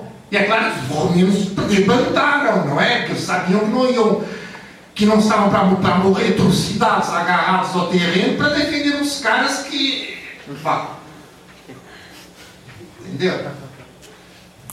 Stalingrado é perdido para os alemães. Claro A gente não sabe que, sem ver se romanos fossem húngaros, o que é que sucedia, mas, mas seria mais difícil. Então, o que nós vamos ter aqui é uma situação altamente estável. Nós estamos, temos uma horda que não se consegue governar, sobretudo porque a elite dela está dizimada, foi dizimada. E temos uma raça de senhores, coesa, com melhor sangue, isso não é um rastro dos milênios. Você quer uma coisa mais estável do que esta? Uns são biologicamente senhores, os outros são biologicamente escravos. Eu, por exemplo, onde eu moro, em Belo Horizonte, tem, tem um córregozinho do outro lado, uma fazenda, uma fazenda de Belo Horizonte. Será que a prefeitura já tombou que é fazenda ali, uma fazenda ecológica? Eu acho que aquela fazenda já é ecológica suficiente, uma fazenda. Ter lá 40 vacas, vacas e bois. E à noite, eu posso estar ali no meio da cidade e ouço aquelas vacas e bois mugir, não sei porquê, tem insônia. Eu não tenho nenhum medo. Quer dizer, eles podem me incomodar porque estejam mugindo, mas eu não tenho medo que as vacas e os bois, por exemplo, me vão roubar o apartamento, me invadir. Eu me sinto em segurança socialmente com as vacas e os bois. Não tenho medo que eles se revoltem. É a mesma segurança que deviam ter a raça dos senhores, rodeados dos sub-homens. Eles não se podem revoltar. Eles são biologicamente inferiores. Mas existe um perigo à estabilidade desta ordem. Um só. Quem é? O judeu. Por quê? É uma raça parasita. é parasita, é pior que isso. É desagregadora. Ela é, ela não é uma raça. Nunca os nazistas, próprio, a linguagem corrente, sim, mas uma linguagem mais elaborada, eles nunca falavam dos judeus como uma raça.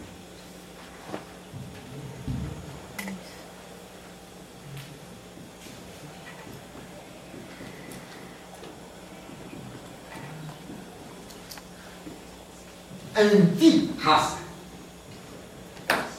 O Hitler tem uma passagem muito curiosa quando as conversas de mesa, em que ele diz: Eu sei muito bem que os judeus não são uma raça no sentido biológico.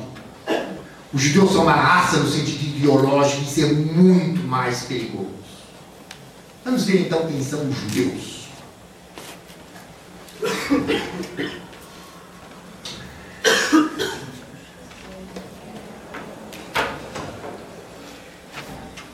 O mito da origem dos judeus, mito anterior ao nacionalsocialismo, mas feito por dois, digamos, um grande precursor do nacionalsocialismo e o outro, um homem que estava nessa mudança, nessa área ideológica.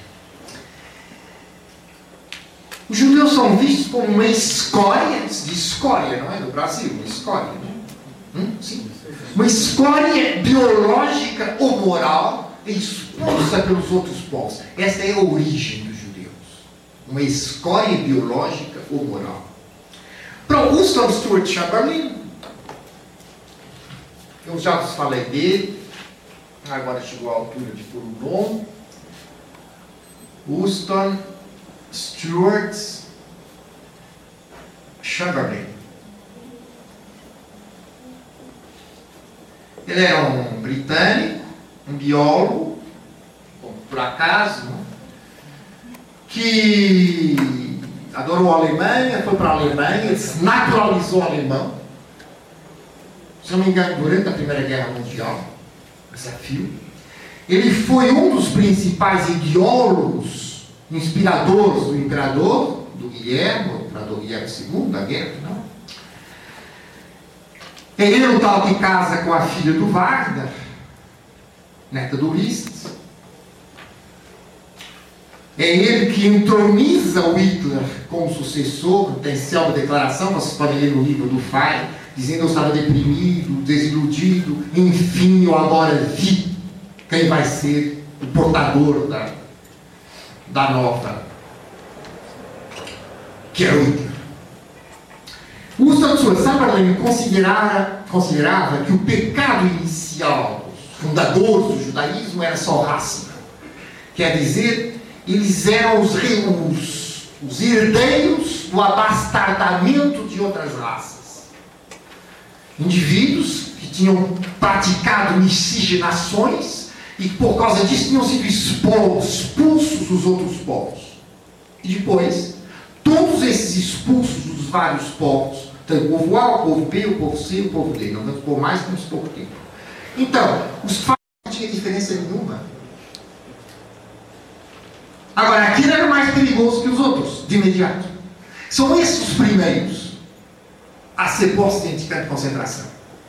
Depois, uma segunda fase, mais longa, além da perseguição ao judaísmo, considerado como ideologia política, passa-se a perseguir o judaísmo como raça. Aí é progressivo. Os judeus vão sendo isolados cada vez mais, chamados judeus, dentro das profissões. Eles são proibidos de frequentar bibliotecas, são proibidos de dar aulas, são proibidos de ser juízes, são proibidos de viver em certo tipo de residências acima de tantos metros quadrados no interior. As perseguições são cada vez maiores. São proibidos de ter cão e gato em casa. Uh, e por aí fora. Depois, numa terceira fase, torna-se necessária o quê? A solução final. Por que razão? A razão que está implícita na pergunta daquela vossa colega. A solução final começa quando começa a ocupação dos territórios eslavos. Ela começa a ser pensada com a ocupação da Checoslováquia. E começa a ser aplicada com a ocupação da Polônia e depois, obviamente, da Rússia Soviética era necessário impedir que a horda viesse a ter chefes. Por detrás está sempre a obsessão, a guerrilha comunista, a guerrilha é, nos territórios ocupados, que era extremamente uh, ativa, não é? Que não era só, era guerrilha naquele sentido, Fidel de Castro na Serra Maestra, quer dizer, eram tropas que tinham ficado isoladas, não é? E que faziam combates, além de população, aquilo era mais uma guerrilha, dizer, era uma guerrilha no sentido, não uma guerra formal, uma coisa muito vasta. Essa guerrilha tinha, só podia existir tendo como chefes judeus. Então, a ação dos Einsatzgruppen a leste era fundamental, era liquidar os cabeças das guerrilhas, que biologicamente eram definidos como judeus. Vamos matar tanto aqueles que prendemos como chefes de guerrilha, como os outros que são judeus, porque vão à sinagoga, tem uma coisa na cabeça e tal, e se não, chefes, se não são chefes de guerrilha, é, podem ser. E de qualquer modo os apoiam. E vamos matar todos esses. Isto é que leva à urgência da solução final. Ela é indispensável para fazer a estabilidade da relação da raça dos senhores com a sua raça. A raça daqueles que sempre mandam com aqueles que nunca se podem revoltar.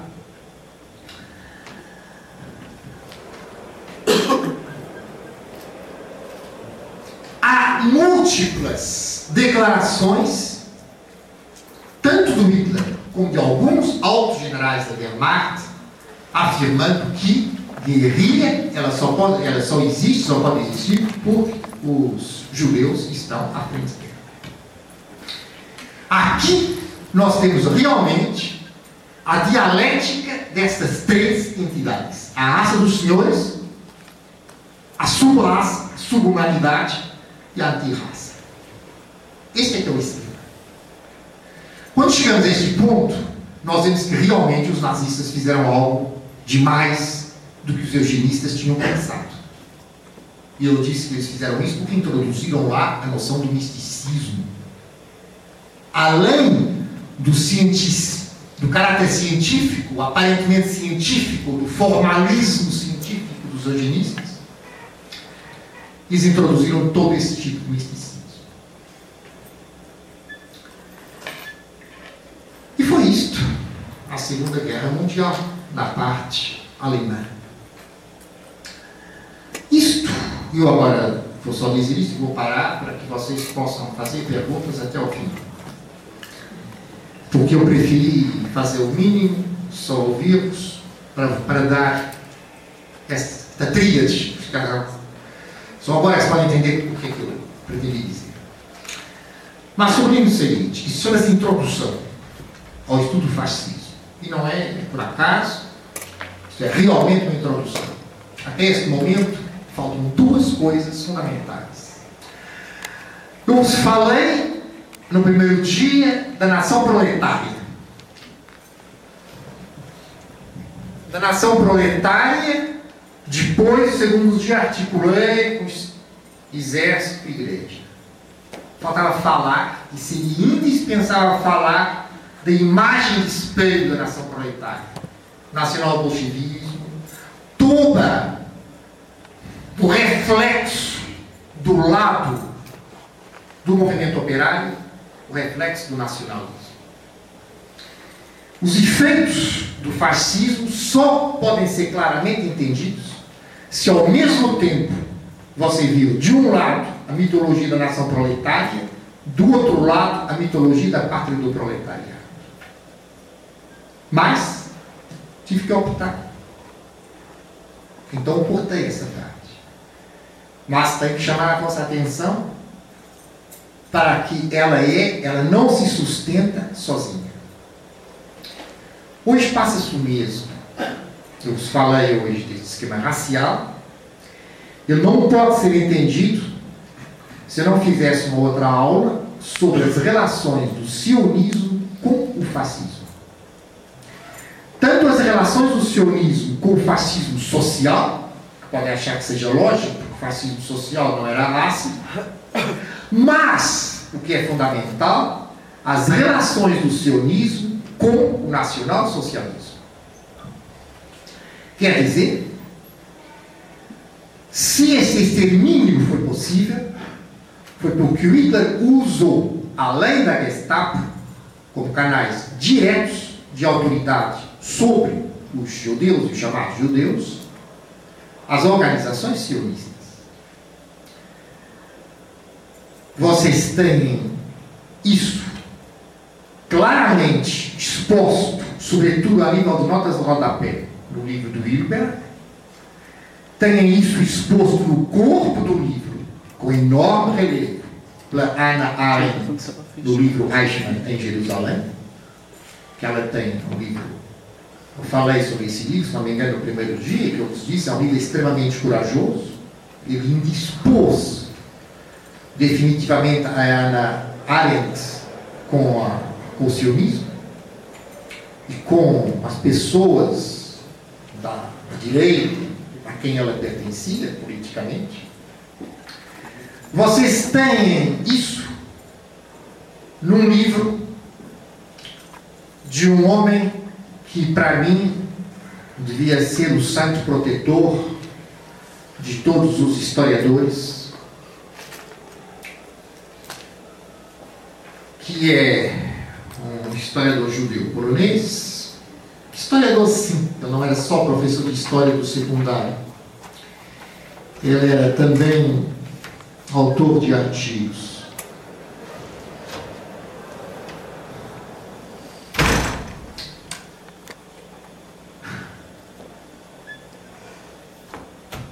Como é que se chama que tem as crônicas do Dieto Vassov? Bom, é lamentável sempre os meus lápis de memória quando eu preciso. Sobretudo quando eu digo que ele é tão importante. e é muito importante. É um judeu, não sionista, mas judeu com persuasão religiosa, polonês, que preso do gueto de Varsóvia se apercebeu da colossal novidade do que estava surgindo. E organizou uma rede de informações clandestina para saber o que estava passando. E registrou em papel. Isso é muito difícil. No gueto não havia papel, em lápis. Eu tinha que arranjar papel e lápis. Ele tinha relações com o movimento de resistência polonesa não, juda, não judaico, movimento socialista, que passava informações também, clarecidamente. Ele registrou e ele deixou dentro de potes, de latas, e, no chão. Ele criou toda uma rede e ele preocupava-se, não era com tudo, mesmo com, os detalhes culturais, etc, etc. Ele queria saber o que, é que se estava sucedendo. E ele deixou registrado também a atuação dentro do gueto Varsóvia dos dirigentes sionistas.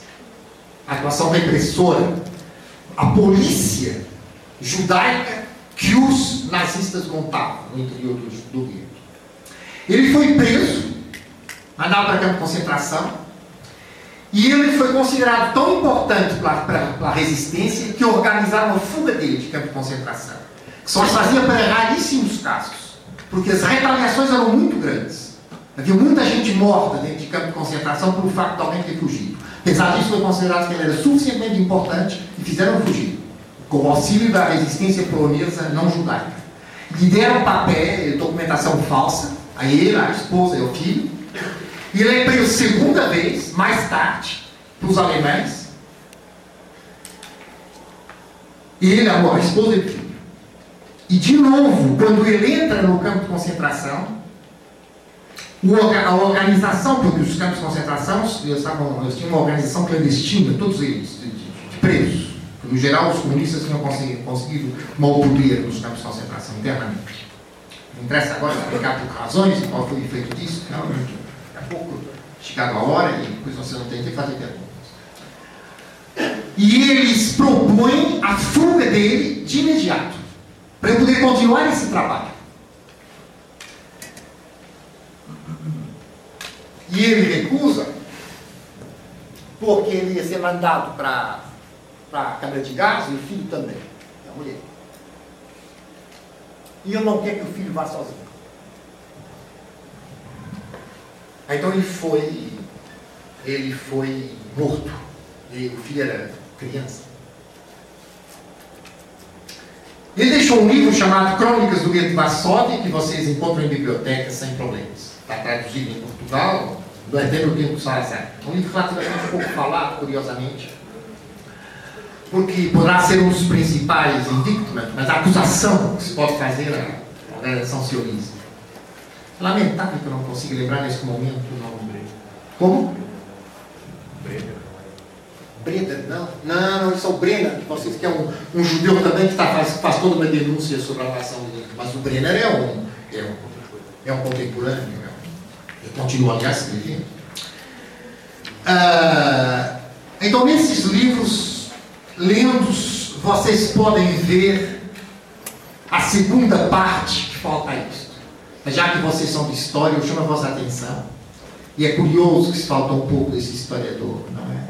No entanto, ele fez história dos comportamentos também, da cultura. Eu costumo falar, quando falo dele, eu costumo chamar essa história a história do osso, quer dizer, a história sem gordura. Porque é alguém que arriscou a sua vida e a vida de muitas outras pessoas, um grupo, para fazer história de algo que estava acontecendo. E não, nem todos os papéis deles foram encontrados. Eu acho que foram encontradas duas caixas. E se diz, eu li alguns, diz que uma está debaixo, não sei se é embaixada da China, essa é uma embaixada importante, não é? Da sorte. Está naquele lugar e que por isso uma embaixada, os caras não deixam ir lá. Bom, não sei se isso é verdade ou não. Que havia sobreviventes do grupo que sabiam mais ou menos onde é ele tinha ocultado as, as ditas caixas, que ficou mais ou menos hermético, não é? As caixas do metal. Bom, portanto, são essas as duas grandes lacunas desta introdução.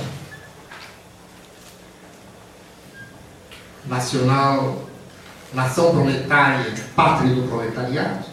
Isto que eu disse hoje, mitologia, mitologia racial do terceiro Reich e a colaboração as relações existentes, vou chamar relações, que é mais neutro colaboração, as relações existentes entre o sionismo, portanto, uma organização específica judaica, uma entre muitas outras, e o aparelho repressivo nacional-socialista. Agora, estou à vossa disposição, já disse, para mim é essencial.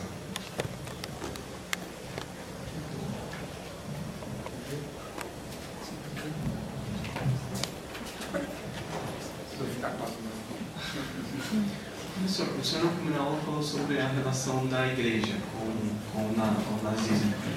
E agora o senhor falou sobre a criação do mito da raça, da, da anti-raça judaica, que é várias incidências é, da mistura, tudo. Mas como o Hitler lida, por exemplo, com a, com a, com a, a questão, a, a, teologia, no caso, a Bíblia, a, a questão de Abraão e, e a formação do povo hebreu, no caso, que é aquela promessa, e me parece meio estranho porque se tem a religião do cristianismo, logo tem Jesus que é judeu, é hebreu. Né? Ah, não! Jesus era nórdico.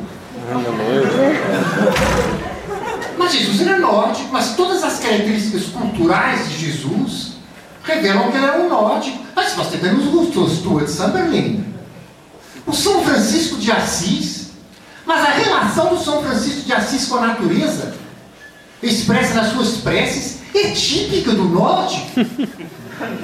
O São Paulo, pelo contrário, mas é um típico judeu. Mas basta isto? Ah, você está com ar assombrado olhar para mim? Passei anos com esse ar com que você está a ler aquelas coisas. Mas é isto.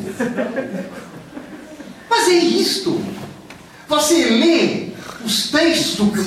Havia três grandes religiões no, no Terceiro Reich: os luteranos, os católicos e aquilo que usualmente é traduzido como neopagãos, mas que chamava em alemão crentes em Deus, fiéis em Deus pretendiam reconstituir a antiga religião germânica. Quer dizer, com o mesmo grau de dignidade que vocês podem imaginar que, que em tudo o resto. Nós analisamos runas, sabe o que é as runas? Aquelas inscrições e tal. O Himmler achava que era um especialista de runas e tal. Vocês leem, por exemplo, Eichmann, o Eichmann que a Hannah Arendt fala, sabe quais foram as últimas palavras que ele disse em Israel antes de ser executado, não é? Ele disse, eu vivi como um crente em Deus, e é como um crente em Deus que eu morro. Para esse agente, o nacionalsocialismo e o hitlerismo era um epifenômeno. O principal era a nova religião. Era o grupo dos SS. Então, daquela nova grupo dos SS, aí eles tinham certos rituais que faziam, umas abacas umas coisas assim. Aí está tudo bem. Né? Era lá uma imaginação deles. Agora, dos outros, tanto os luteranos como os católicos, eles reconstituíram perfeitamente, a, através das, da mitologia das migrações de povos, eles reconstituíram. Então, o Cristo vai ser quem? Um nórdico, cuja doutrina é parcial, vai ser deturpada por alguns dos, discípulos, né? a cabeça deles o São Paulo, e preservada por outros, que eram nórdicos também. Vocês acham isso extraordinário? Então vocês pegam a enciclopédia britânica, a última das edições impressas, se não me engano, ou a penúltima, não estou exatamente, não tenho na cabeça exatamente qual delas, e vocês veem o artigo sobre a Etiópia, que era um estado, na verdade, e vocês veem que os etíopes são brancos negros. Aliás, como os egípcios da, do Império, vocês, mas o que é um branco negro? Eles são brancos porque eles fizeram estados e altas culturas. Se entende sempre, como vocês sabem, cultura é estado. E um povo é quanto mais culto, quanto mais polícia tem, não é isso? A gente sabe. Os povos sem polícia são considerados atrasados, que aliás é evidente, né? É, por isso que a melhor universidade do Brasil e da América Latina tem como primeira faculdade, quando se entra, a Academia de Polícia apresentar um alto grau cultural e civilizacional. Bem, então, para a mesma razão que se pode falar de brancos negros, se pode falar de Cristo nórdico. Eu acho que é mais coerente um Cristo nórdico do que um branco negro. Não é verdade? E, no entanto, não é o Hitler que fala de brancos negros, é a enciclopédia britânica. Bom, se inventaram os antropólogos uma, uma raça, que eu me esqueço agora o nome, porque a África não é das minhas especialidades, mas leio bastante, que entrou ali os egípcios e tal, tal, e que peregrinou e tudo que é civilizado se deve a essa tal raça. No Uganda, por não Uganda, no Zimbábue, por exemplo, todas aquelas civilização que deu, todas aquelas aquelas ruínas circulares, se deve a essa raça. Não eram negros. Eles eram, eles eram, eram brancos, eram europeus, só que eram negros. Mas não eram só os egípcios que eram brancos negros. E esses todos também eram brancos. Quer dizer, eram brancos, que eram negros, mas eram brancos. Isso é explicação científica, democrática, pós-segunda guerra mundial. Está lá, vejam, ler a enciclopédia do tempo Fulhei os antropólogos, essas coisas no geral começaram a ser menos ditas com a independência dos povos africanos. Entende? Por que, você julga que aquele homem senegalês que está na frente da Unesco foi posto fora? Duas razões. Primeiro, eu queria fazer, 20 anos atrás, sei lá, não sei se o nome dele. Primeiro, eu queria fazer uma agência de informação de terceiro mundo, não é? subsidiada da Unesco, para quebraram o monopólio da ciência de informação norte-americana e europeia. E segundo, porque a Unesco organizou aquele monumento que é a História da África, que vocês têm aqui traduzida, que é a História da África tem oito ou nove volumes, sabe? que é uma, uma maravilha, não? Tem um dos diretores gerais, um grande historiador do Burkina Faso, não é? Uh, que é o Kizerbo. Oh, lembrei, consegui lembrar de um nome, quando quero. Uh, e aí você tem uma história da África, que aliás totalmente simples. O que ele, os artigos, por exemplo, sobre a penetração do colonialismo no século, no século XIX são impecáveis, porque ele mostra a relação das elites locais com o colonialismo e tudo mais, é um impecável. Isso é realmente uma grande visão. E que tira toda essa história dos negros brancos, perdão, dos brancos negros, etc.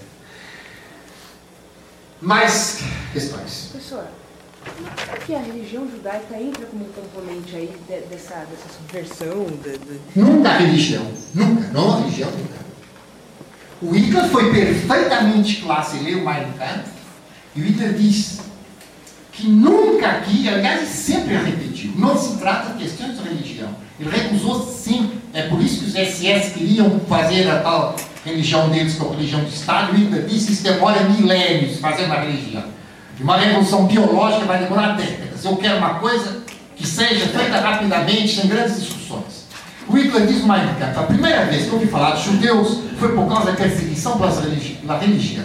E até tive simpatia por eles, que eu nunca gostei perseguições religiosas, de pessoas que são perseguidas por causa da religião.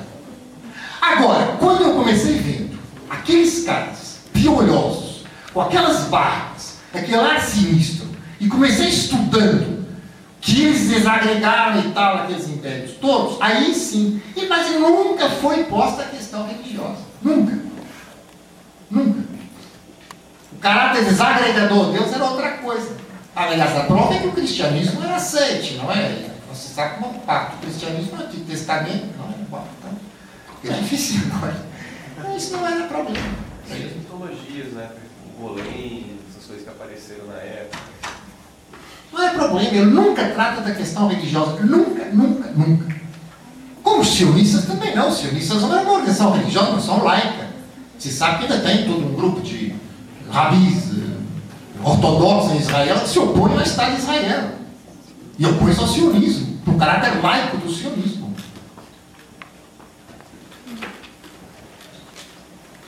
Nunca é questão religiosa.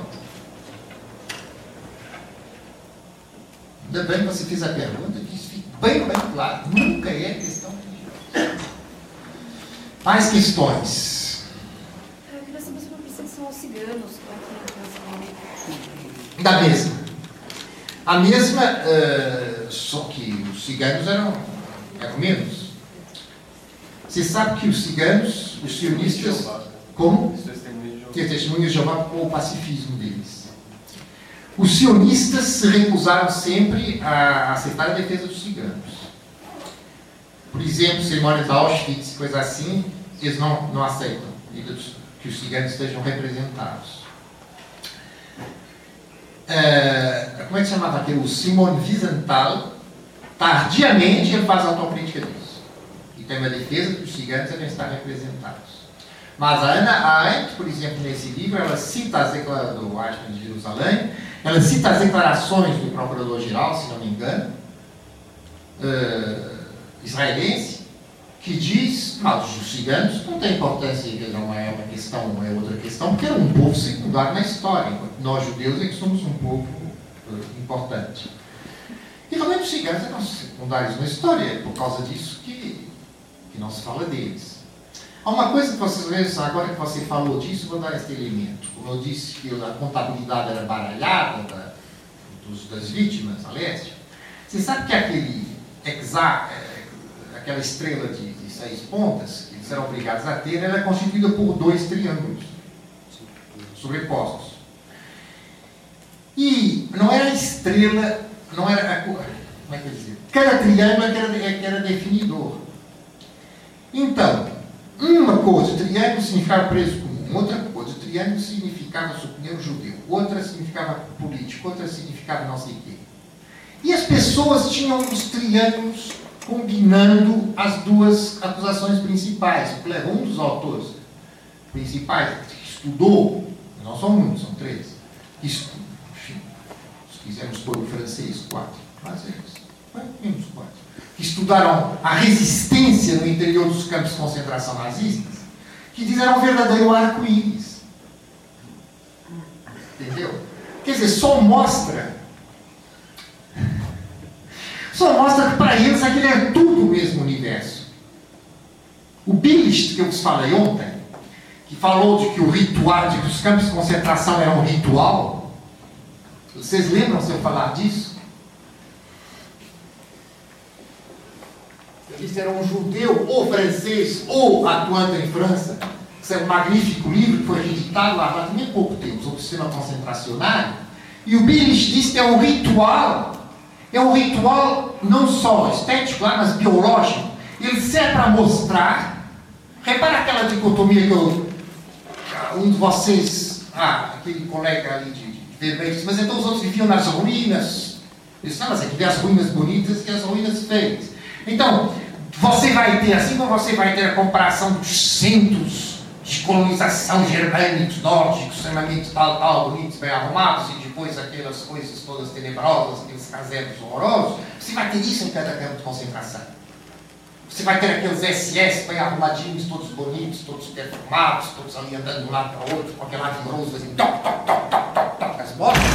Depois você tem aqueles sub-homens e aquela sub-raça, aquela anti-raça rastejando, não é? Tendo que uh, levar coisas às costas, vivendo em condições infra-humanas. Mas aquilo é a representação da mitologia racial. Essa comparação entre aquelas condições infra-humanas e aquilo que nós estamos vivendo que tem um valor central no Reich. Entende? É muito mais do que racismo. Ou é outra coisa, é uma grande construção ideológica, assim. Então, os, os ciganos, os homossexuais, uh, o que é curioso da parte dos homossexuais, no interior dos SS, a homossexualidade era naturalmente aceite mas é outra coisa, que é acima, né? entre senhores. Vocês sabem muito bem que a moral dos senhores tem que ser diferente da moral do resto da população, justamente porque são senhores. E os campos de concentração são, em concentrado, esse mundo. Agora, os ciganos foram vítimas não só do racismo judaico, como do racismo europeu. Você pergunta aos ciganos, olha, tem 61 anos. Várias vezes sou militante desde há muitos anos, desde os meus 15. E várias vezes eu pertenci, que é faz em Portugal, a organizações especificamente antirraciais, antirracistas, são antirracistas. Sempre propus coisas específicas sobre os ciganos editoriais, artigos, textos gigantes. Eu nunca consegui isso em Portugal na minha vida que, essas, que isso fosse para frente. Então, se vai, as outras pessoas são contra você. Não. Não, mas subjacentemente, o racismo anti-cigano em Portugal é uma coisa profundíssima. Ninguém vai para isso. Fundo é uma coisa secundária e depois só vai levantar. Uh, as outras pessoas, depois o leitor comum não vai estar de acordo, o cara vai levantar problemas por aqui, é melhor não levantar o problema para já e nunca se levanta. Em Portugal, uma coisa assim, uma, você chama uma, malandragem, Portugal chama uma ciganagem. Ah, mas que ciganagem? Uma ciganada, mas que ciganada? Quer dizer, o cientista que você me dizia, você pede dinheiro emprestado, depois paga uma, uma parte, depois não paga mais. Mas que ciganada que o cara me faz. Assim forma como os jornais tratam os ciganos, a hostilidade da população aos ciganos, a questão das, dos ciganos com a, as escolas que recusam filhos ciganos. Isso continua passando em Portugal. É para não falar dos países de leste, Romênia, etc, etc. Você fosse no Costurica, que esse é, pelo contrário, um apologista. e a gente entende. Os ciganos são um povo que, sem ter uma religião própria, conseguiu uma coesão colossal que não se assalaria, não ser uns aos outros, com regras próprias. Não tem horários. Não tem horários. As prefeituras distribuem casas para os ciganos. Onde eles estão no meio das outras pessoas. Aí o cara chega lá, umas três da manhã, os caras fazem uma festa que nunca mais acaba, não é? Você imagina o resto da população não gosta, porque tem outras, outras, outros horários. Você vai explicar que aqui tem outra cultura, que não tem horário, até pode, mas é mesmo. Está vendo? Então eles continuam agarrados àquela, àquela, àquela cultura. Tem uma razão que eu não consigo entender qual é. E se apoiam mesmo. Aqueles ciganos da Romênia que começaram fugindo há 20 e tantos anos atrás, migravam e chegavam a Portugal, serão acolhidos para as outras comunidades ciganas. Eles iam passar Lá tem aquelas linguagens comuns entre eles, mais ou menos, entende? Aí vem outra festa, vem aquele barulhão colossal. Então os ciganos continuam sem ser defendidos por ninguém. a não ser pessoas como você, mas que têm tão pouca audição quanto os ciganos propriamente ditos. Outras perguntas. Mas veja, diz o senhor Bizantal no final da vida, e ele era um sionista bem de direitos, não é? é achando aquilo uma injustiça colossal. É, é, ainda a respeito dos ciganos, é, aqui no Brasil há, há esse racismo em relação aos ciganos, só que ele é dissimulado, tanto quanto em relação a, a, ao negro. É, o negro com mais intensidade, né? seria uma comparar, mas, mas há esse racismo em relação ao cigano dissimulado. Portugal, não sei se, é, se ele é, é assumido é, assim, publicamente, ou seja, não, ele não é dissimulado. Não é assumido, como eu acabei de dizer, não, é assumido mesmo. Mas aqui não. Assumido não pode ser muito assumido, porque mas existe, existem leis. Mas não é, é, é, é dissimulado. Hum? É, mas o Brasil tem essa arte do racismo dissimulado. É verdade. É, a respeito dessa raça guerreira, essa raça guerreira que você comentou, de que forma ela se encaixa nessa dialética? Então, esta trilogia, Senhores do Raça Anti-Raça, era uma trilogia para figurar o Terceiro Reich. O Terceiro Reich as áreas colonizadas do Terceiro Reich. Depois você vai ter o Império, a esfera da prosperidade da Grande Ásia Oriental, onde vai vigorar a mesma. Estar a cargo de outra raça guerreira, que vão ser os, os japoneses. E isso os japoneses lá vão fazer a organização que entendam. Na África, a produção dos árabes, raça guerreira. E que vão fazer aquela que eles entendem. Nesse aspecto, os nacionais socialistas eram muito liberais. Eles, aqueles outros impérios que se organizam como eles querem. Quando a gente vê a Leni Riefenstahl fazer, que depois foi proibida de, cinema, não é? E fez fotografia. E ela tem belíssimas fotografias de povos negros. Você, então, você conhece. Esculturais, aqueles homens esculturais, que é maravilha. O que, é que ela vai escolher? O ideal estético nazista. Guerreiros. Eu vi. Você viu? É o perfeito ideal estético nazista, porque são guerreiros. São nórdicos, certamente, não ser nórdicos. Mas repara, aqueles hebreus pouco importava. Eles eram guerreiros, muito bem, passam lá um império e está perfeito em relações conosco. Os índios indianos, eu vos falei daquela coisa, o Suprachanda Bolsa, etc. Os indianos eram uma raça guerreira. Lá uns, outros não seriam. Lá que se entendam, aqui eles são guerreiros. Façam lá depois os seus, os seus, uh, os seus impérios. Estão fazendo o ideal estético perfeitamente. E a leva forma como ela fotografa. As, as marcas também são todas perfeitas, assim, as cicatrizes. Cicatriz, né? Não, mas aliás é impressionante, não é? Aquela... Você pode comparar, você, você gosta de fotografia? Como é que se chama aquele fotógrafo ah. britânico começou mas você já viu aquele fotógrafo britânico que começou fazendo aí há uns 20 anos atrás? Um homem já velho, ele só faz autorretrato, sem cabeça, só o corpo dele.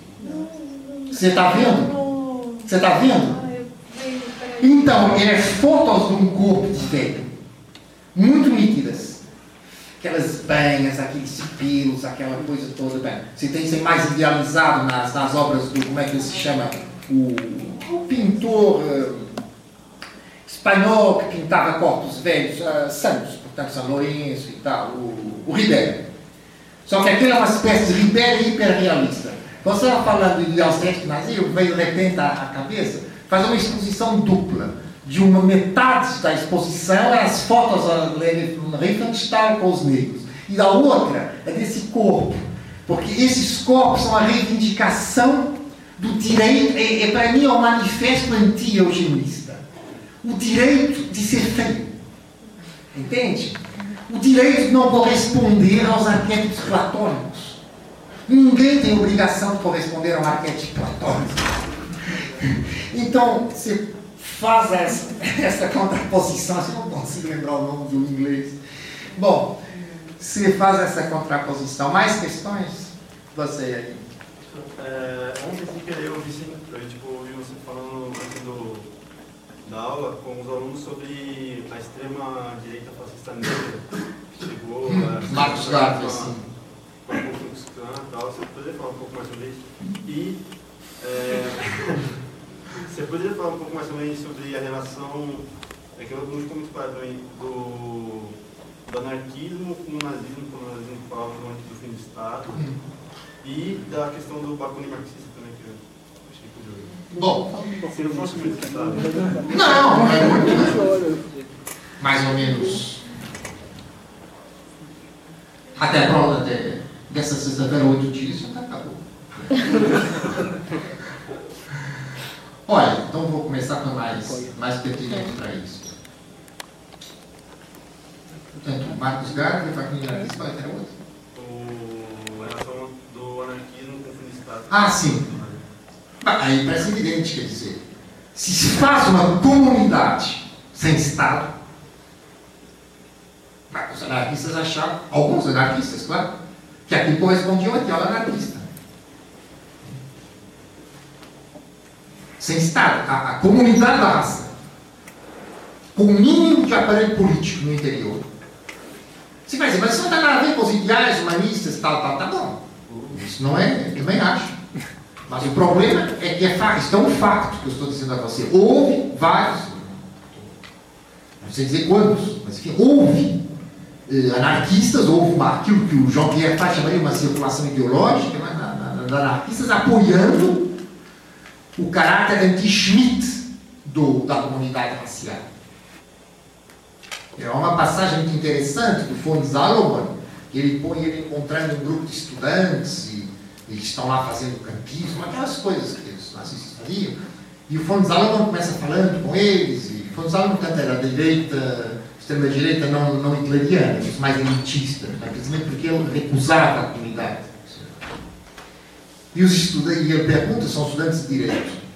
Então o que é que vocês acham? Ah, nós somos contra o Schmidt. E contra o Schmidt, somos contra o. Por quê? Ah, somos contra o Estado. Ah, juventude sempre a mesma, pensa o von Salomon. eh, revolucionários e tal. Então, mas o que é que por quê? Ah, porque nós somos pela, comunidade do sangue. Aí está flagrante essa, essa circulação ideológica. Quanto ao Bakunin anarquista marxista, o que eu quero dizer é que se você vê, se você lê um Proudhon, se você lê o Malaparte, etc, etc, você vê as teorias organização, federalismo dos Proudhon e dos outros, se você lê depois o Bakunin, você vê uma completa diferença. Mais que o Bakunin pode, às vezes, enganosamente, se assemelhar aos anarquistas tradicionais, é porque ele toma como, como modelo positivo os camponeses, por causa da questão do povo, dele ser eh, pró-eslavista. E os camponeses russos, portanto, vivendo nas suas comunidades. Agora, a estrutura interna da organização bakunin- bakuninista dentro da Primeira Internacional é hiper-autoritária, muito mais autoritária do que qualquer coisa que o Marx propusesse. Essa é uma das coisas que o Marx insistiu nisso. Portanto, esse aspecto não parece nada anarquista do Bakunin. E, por outro lado, como ele disse, aliás, ele próprio sempre se confessou, sempre, sempre, dizia, eu sou um marxista. Dizer, ele era um, hegeliano, coisa que você não vai ter Marx, mais anarquistas hegelianos. Eles são todos anti-hegelianos, aliás, positivistas, o anarquismo está perfeitamente dentro da, da, da filosofia da burguesia liberal. Ele é o, anarquista hegeliano. E, mas ele tradutor do capital, é? Difu- difusor das ideias do Marx. Agora, quanto ao Marcos Garvey, isso não tem possibilidade. O que eu disse rapidamente aos, aos colegas ontem foi o maior movimento negro antes do movimento de direitos cívicos assimilados, em geral associado à figura do Martin Luther King, foi o movimento Marcos Garvey.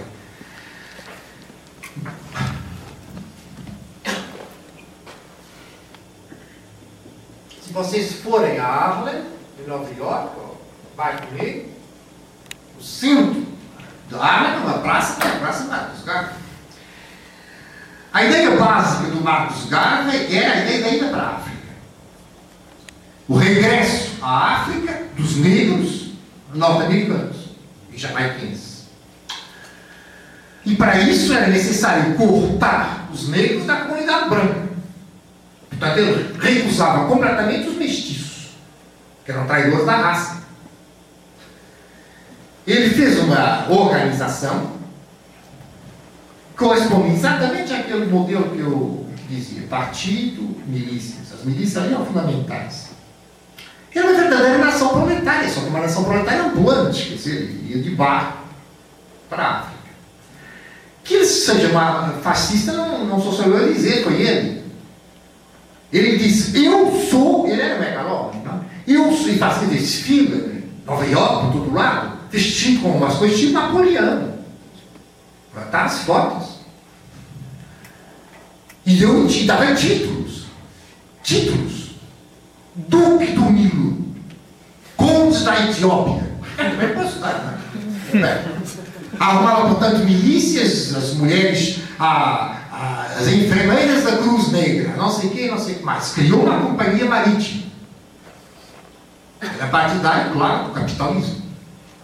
Criou uma série de companhias, aliás. Companhia marítima foi a principal.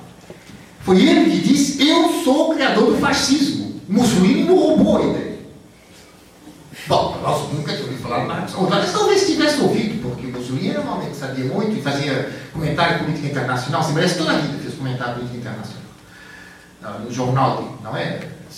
O Duce, toda a vida fez. Mas é claro, como o do Marcos Gávea. E ele lançava suas milícias contra os sindicalistas e os comunistas, que obviamente queriam era eh, juntar brancos, negros, azuis e verdes nas mesmas organizações, nos mesmos sindicatos, e contava com o apoio da Ku Klux Klan, apoio explícito. Ele chegou a reunir com o, como é que se chama lá o, o número um da Ku Klux Klan, tinha o nome, o grande feiticeiro. Ele chegou a reunir com o grande feiticeiro. Tudo isso é delirante, não é? Um cara que tem que tratar de coisas, coisas desses nomes.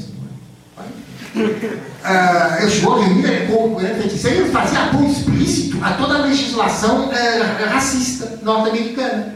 Por quanto mais houvesse, mais os negros queriam ir para a África. Então ele mandou emissários para a Libéria, porque ele ia começar para a Libéria. A ideia era, era, eles iam ser os novos colonos, claro, não é? Porque a ideia era controlar a economia liberiana. E é claro, você pode imaginar eles, com capital e com know-how, na Libéria, aquela população, já, já na Libéria, a, a clivagem enorme. Todos esses problemas que sucedem nos últimos 20 anos à Libéria vêm disso. Quando houve uma luta que derrubou as elites tradicionais, que a Libéria já veio de uma ida de escravos norte-americanos para a África, e que se tornaram a casta dominante, para sempre. Eles, digamos, quase, quase escravizaram os autóctones. Até que numa revolução, aos 20 anos atrás, foram derrubados. E desde então aquele país tem atravessado as coisas que, que atravessou. Portanto, a ideia do, Gardner é fazer uma colonização daqui. Ele é derrubado porque o governo norte-americano faz um processo de fraude, como é habitual, é sempre assim, através do processo de fraude. O Al Capone também. Não foi por causa de ter morto ninguém, não é? Foi por causa de ter feito uma fraude fiscal. E ele foi preso por causa de fraude, depois foi para o estrangeiro, a organização declinou, declinou, mas continuou, apesar de tudo, uma organização muito importante. Ele organizou congressos pan-africanos, mundiais, era uma coisa muito, muito prestigiada. Eu, vale muito a pena estudar, tem um capítulo sobre isso, está muito interessado, pegue no livro, ele existe na cátedra, penso eu, ah, sim, penso, não, tenho certeza. E, e você vê a bibliografia que eu lá sim, entretanto depois eu li outras, mas enfim, por um você chega uh, a, outros acrescentar o seguinte: aqueles caras, a extrema-direita negra atual, como Farrakhan e outros, eles vêm na direta linha do Marcos Garvey. Uma figura como Malcolm X, Malcolm X, você ouviu falar, que era no céu na minha geração. Malcolm X é alguém que rompe com essa linha, que passa para a esquerda, é por isso que ele é morto, aliás. Como? Ele é processado por grupos ligados ao, ao, ao Marcos. O Marcos Garvey, os, os herdeiros do Marcos Garvey. Disputadas nas biografias. Os muçulmanos negros, etc, etc. Todos esses grupos. Então, é, é por isso que ele é um dos heróis da minha adolescência, enfim, daqueles que fizeram adolescência comigo, é porque ele era um cara que, que foi assassinado por ter rompido com isso e passado à esquerda, não é? E, então, mas caras como esse Parapé, etc., continuam hoje sendo muito importantes, são os do Marcos. Os jornais é que não dizem, não fazem essas ligações, mas eles lá, eles lá sabem. É, teria é, interessante ver essas coisas do movimento negro americano, porque tem uma tendência à radicalização depois, ele se marca por uma cisão, né? O Congresso dos Black Panthers, quando vem o Carmichael, é. e as tendências à esquerda se marcam como, como um rompimento desse movimento. Exatamente. E quase uma tese de, de, de como fazer autodefesa dos bairros contra a polícia, etc. É interessante, essa história é pouco conhecida aqui no Brasil. Tem um documentário que está legendando, que é bem legal. Então, mesmo outro ponto que, é, que eu queria falar, tem uns choques de biografias que é interessante aqui. De novo, só citar, porque é legal para. É, assim, eu gosto de pôr um ponto assim, é, de certos, certas biografias que a gente tem mais comuns e a qual vocês contrapõem, que é mais comum a gente ler. Por exemplo, o de totalitarismo tem uma clivagem é, pelo, pelo, pelo, número de mortos. Tem um ponto que isso, isso define a diferença entre o Gulag e, por exemplo, os regimes nazis, etc., aparece como um dos argumentos né, no, da Hannah Arendt. E aqui passa batido e todo mundo fica preso muito, acho, na retórica da Hannah Arendt, vendo justamente os conceitos, assim, acham bonito, é bonito, é interessante, funciona, mas nunca vê um contexto onde se aplica e justamente o modo como ela distorce essas biografias. Ela tem, é um texto de intervenção, então tem que ter certas, analogias que de comentar. E outro ponto, o o Edwin Black, né, a trilogia dele, eu cito aqui porque é interessante e tal, ele, tem muita, ele cita muitas coisas, muitos, fatos, muitos dados ali que pode ser interessante, mas é muita articulação teórica, porque está forçando uma tese, em todos os três. O IBM Holocausto, a Guerra contra os Fracos e o Transfer Agreement, que não tem português ainda, que é o Pacto de Transferência. Nesse livro, que toca um pouco aqui, dois deles, assim, onde eu tinha citado, ou dois outros, um deles é o Pacto de Transferência, ele coloca muito dos acordos sionistas nazistas quase como se fosse chantageado. O argumento dele que ele coloca é como se fosse quase uma chantagem, dentro da qual acaba acontecendo essa negociação das lideranças sionistas para conseguir o máximo de sobreviventes que fossem para Israel e ao mesmo tempo também isso como um mecanismo de disputa nas eleições locais lá para que os sionistas ganhassem maioria dentre os grupos, contra inclusive os socialistas que estavam assim, migrando para a região. De outro modo, é, tem no IBM Holocausto, ele fixa um ponto da determinação é, judaica, a necessidade de determinar racialmente, como algo biológico, tanto que ele coloca o argumento que, é, que ele vai lembrar da, da assessoria que a IBM deu para a estruturação da burocracia da Alemanha, e entre elas é a primeira forma de poder comparar censos diversos em anos anteriores para conseguir ver quem era judeu e se converteu depois. Né? E também a estrutura de organização dos campos de concentração, tal, que exigia uma estrutura logística inédita para a época, e aí vem a intervenção tecnológica da IBM, com cartão perfurado e tal, um dos primeiros grandes impus de tecnologia. Aí eu queria só comentar isso. Né? Ah, o Edwin Black é interessante porque dá uma quantidade de dados, que a meu ver são dados cuidadosamente estabelecidos. Ele não é um historiador, no sentido que ele não tem uma visão global. E ele tem algo que é desagradável, que eu não sei se é ocasional, se é deliberado parte dele, é que ele não cita a questão de bibliografia existente sobre o assunto. O livro dele sobre a transferência que eu não vou falar o que, porque era tal coisa que faltava, ou que faltaria, que eu disse, a colaboração dos regimes sionistas, pré-sionistas, com esse sistema racial. Bom, era uma forma como a economia palestina, da Palestina, Palestina juda, judaica, antes do Estado de Israel, claro, como ela se abriu aos capitais eh, alemães os capitais do eh, ligado com a ida dos judeus alemães para Israel. Esse livro não acrescenta um dado sobre o que já está estabelecido. Um, esse livro saiu depois de ter publicado esta história comparada dos fascismos que eu escrevi, mas, entretanto eu continuo a trabalhar o livro em computadores, né? de modo que quando esse livro saiu, eu li, fechei e tal, tal. É claro que acrescentei coisas, mas, quer dizer, mas nenhuma coisa que eu acrescentei era, era, relevante, eram pequenos detalhes. Então, o cara fica. E, não, e nenhuma das. Do, no fundo, o, o essencial está no Wilberg. O essencial que ele diz está no Wilberg. Só o cara faz um livro de 300 páginas para dizer de maneira muito verbosa aquilo que o Wilberg diz em duas. Uh, e fora desse contexto, esse, esse da, War Against the Weak, Guerra contra os Fracos, uh, é um livro que eu vos disse, vocês viam mais um show, porque ele fala, fala do eugenismo nos Estados Unidos, mas fora do quadro teórico global do, do eugenismo. E, e, em desconhecimento da tradição eugenista alemã. Para ele é quase como se fosse uma espécie de imposição que os Estados Unidos na Alemanha. A Alemanha tem uma tradição eugenista muito forte, por isso eu vos disse o livro sobre o Wecker e uh, a Liga Monista e sua relação com o nacionalsocialismo que vocês têm aqui na cátedra, na biblioteca.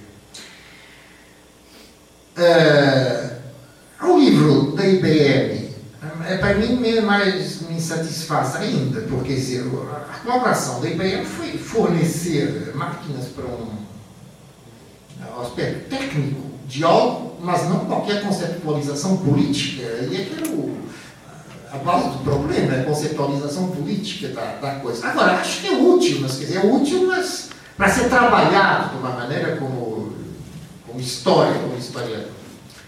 Quanto a você pergunta da área Bem, eu acho que já me exprimi suficientemente acerca da Ana Arendt, dessas concessões dela, e aquilo que eu vou dizendo ao longo destas aulas me parece que é uma crítica suficiente a essas concessões. Eu, eu não acho que elas sejam operacionais.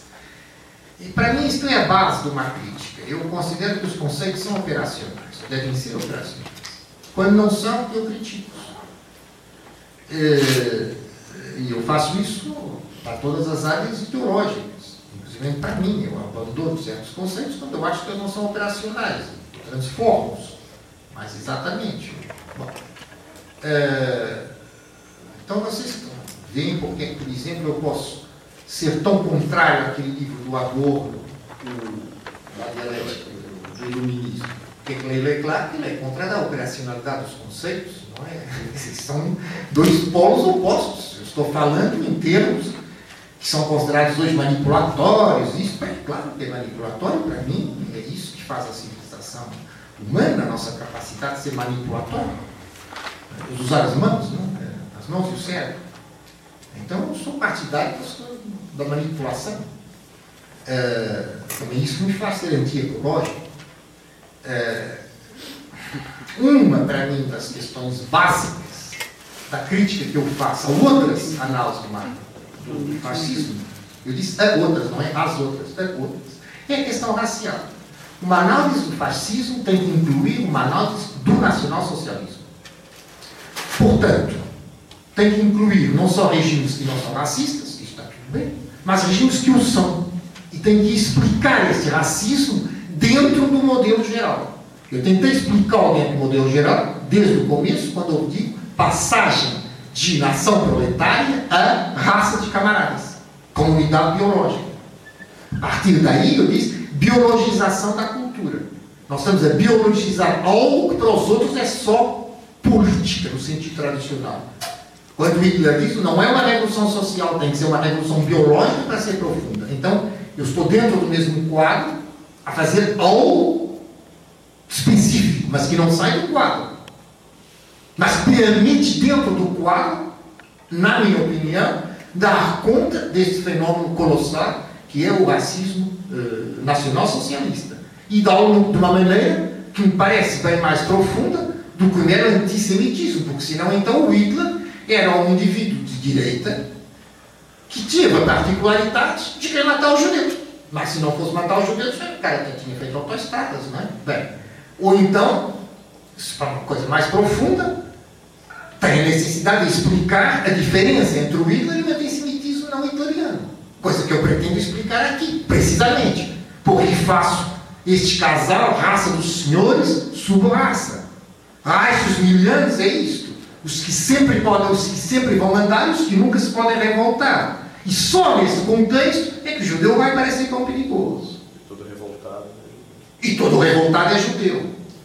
Amanhã, última aula, eu vos vou dar o quê? Aquilo, a organização interna dos escravos. Aquilo que eu disse rapidamente, as ruínas fez. É o que eu vos vou dar amanhã. Toda aula. Destruição das elites, fecho das escolas, liquidação do sistema hospitalar, impedimento da reconstrução das casas. Eu vos vou falar toda a aula disto. Por uma razão. O problema básico que era discutido, e com isso termino, porque acho que isto, aliás, fico muito contente com esse fato, permanecer num grupo de refutivas, é, discutindo. Mas ele já começa tanto bem. Ah, o problema central, não só na extrema esquerda, mas também em direitas, direita mais lúcida, nesta época foi o seguinte: o fascismo é uma nova forma política do capitalismo ou é outra coisa? Com o fascismo nasce outra economia ou é a economia capitalista? Esta polêmica na extrema-esquerda tinha uma importância crucial, na extrema-esquerda marxista. No esquema marxista, penso que vocês o sabem, a classe revolucionária do capitalismo é o proletariado. Portanto, só o proletariado no esquema marxista é que pode transformar o modo de produção comunista em outro modo de produção capitalista, outro modo de produção. Se o fascismo for outro modo de produção, isso significa então que houve outra classe que transformou o modo de produção. Por isso, aqueles marxistas que se preocupavam com a tal terceira classe, os gestores, a tecnocracia, o que quer que seja, começaram pensando, então, desde, o, desde as cadeias soviéticas, que o livro do Cívica mostra isso, não é? Com isso bem. Rizio, Castoriadis é um dos herdeiros dessa, dessa tendência. Uma tendência que surgia sempre à esquerda do Trotsky. Todas as cisões de esquerda na Quarta Internacional têm isso como problema. Aliás, é uma das grandes batalhas ideológicas do Trotsky era dizer não, não há essa terceira classe, não é um novo modo de produção, etc. Ao mesmo tempo, vocês tinham na, na direita, os autores, dizendo é uma, uma nova economia, sem dúvida. Olha, por exemplo, um autor que vocês todos conhecem, certamente, o Peter Drucker, não? na verdade é Peter Drucker, porque ele é um austríaco. Não? Vocês sabem quem é o Peter Drucker, não? É o principal escritor teórico da administração de empresa. Já morreu, morreu há um ano, dois, muito, muito idoso. Aqueles homens fazem uma palestra que custa 100 mil dólares. Não, não é palestra que custa 100 mil dólares. Vocês é que pagam 100 mil dólares cada um para assistir a palestra dele, não é? Qualquer coisa assim. Era um homem muito inteligente. Acabou escrevendo talvez livros demais, superficial e. Eu tenho um livro escrito durante a guerra, aliás, os, aqueles livros que os, que os ingleses, norte-americanos, eh, lançavam da avião sobre o, sobre o, sobre o Reich, que é uma análise econômica do, do, do Reich que vai nesse sentido. Isso é uma nova economia. É uma discussão que ainda hoje existe, mas que na altura era uma discussão crucial. Porque ou isto é só um aspecto do capitalismo, ou isto é outra, outro modo de produção. A forma de lutar contra isso é diferente dos dois, dos dois lados. A dinâmica histórica que a gente pode aprender é diferente. Todos aqueles que falavam também da fusão stalinismo-nazismo sempre tentam dessa ideia, porque eles viam que o stalinismo não era o comunismo, não era, não era difícil de ver. Então, é outro modo de produção que está surgindo tanto de um lado como do outro. Depois da guerra veio, a 45, tudo isso é derrotado, sem dúvida. Mas o problema permanece.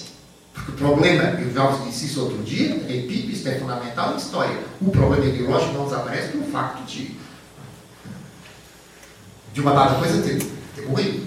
Não é já não haver aztecas que a gente não tem resolver dúvidas sobre as questões dos aztecas. Senão não havia história, não é? Você já, o professor já morreu esse. Preocupado. Isso não é medicina. Ora, eu acho que a abordagem se pode fazer precisamente a partir da organização interna dos Untermenschen. É por isso que eu vou dedicar uma aula uma questão que à primeira vista poderia parecer secundária, que é a aula da manhã.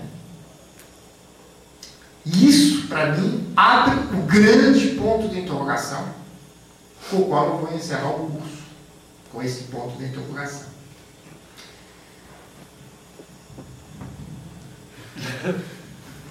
Aproveitar e desligar o microfone para falar.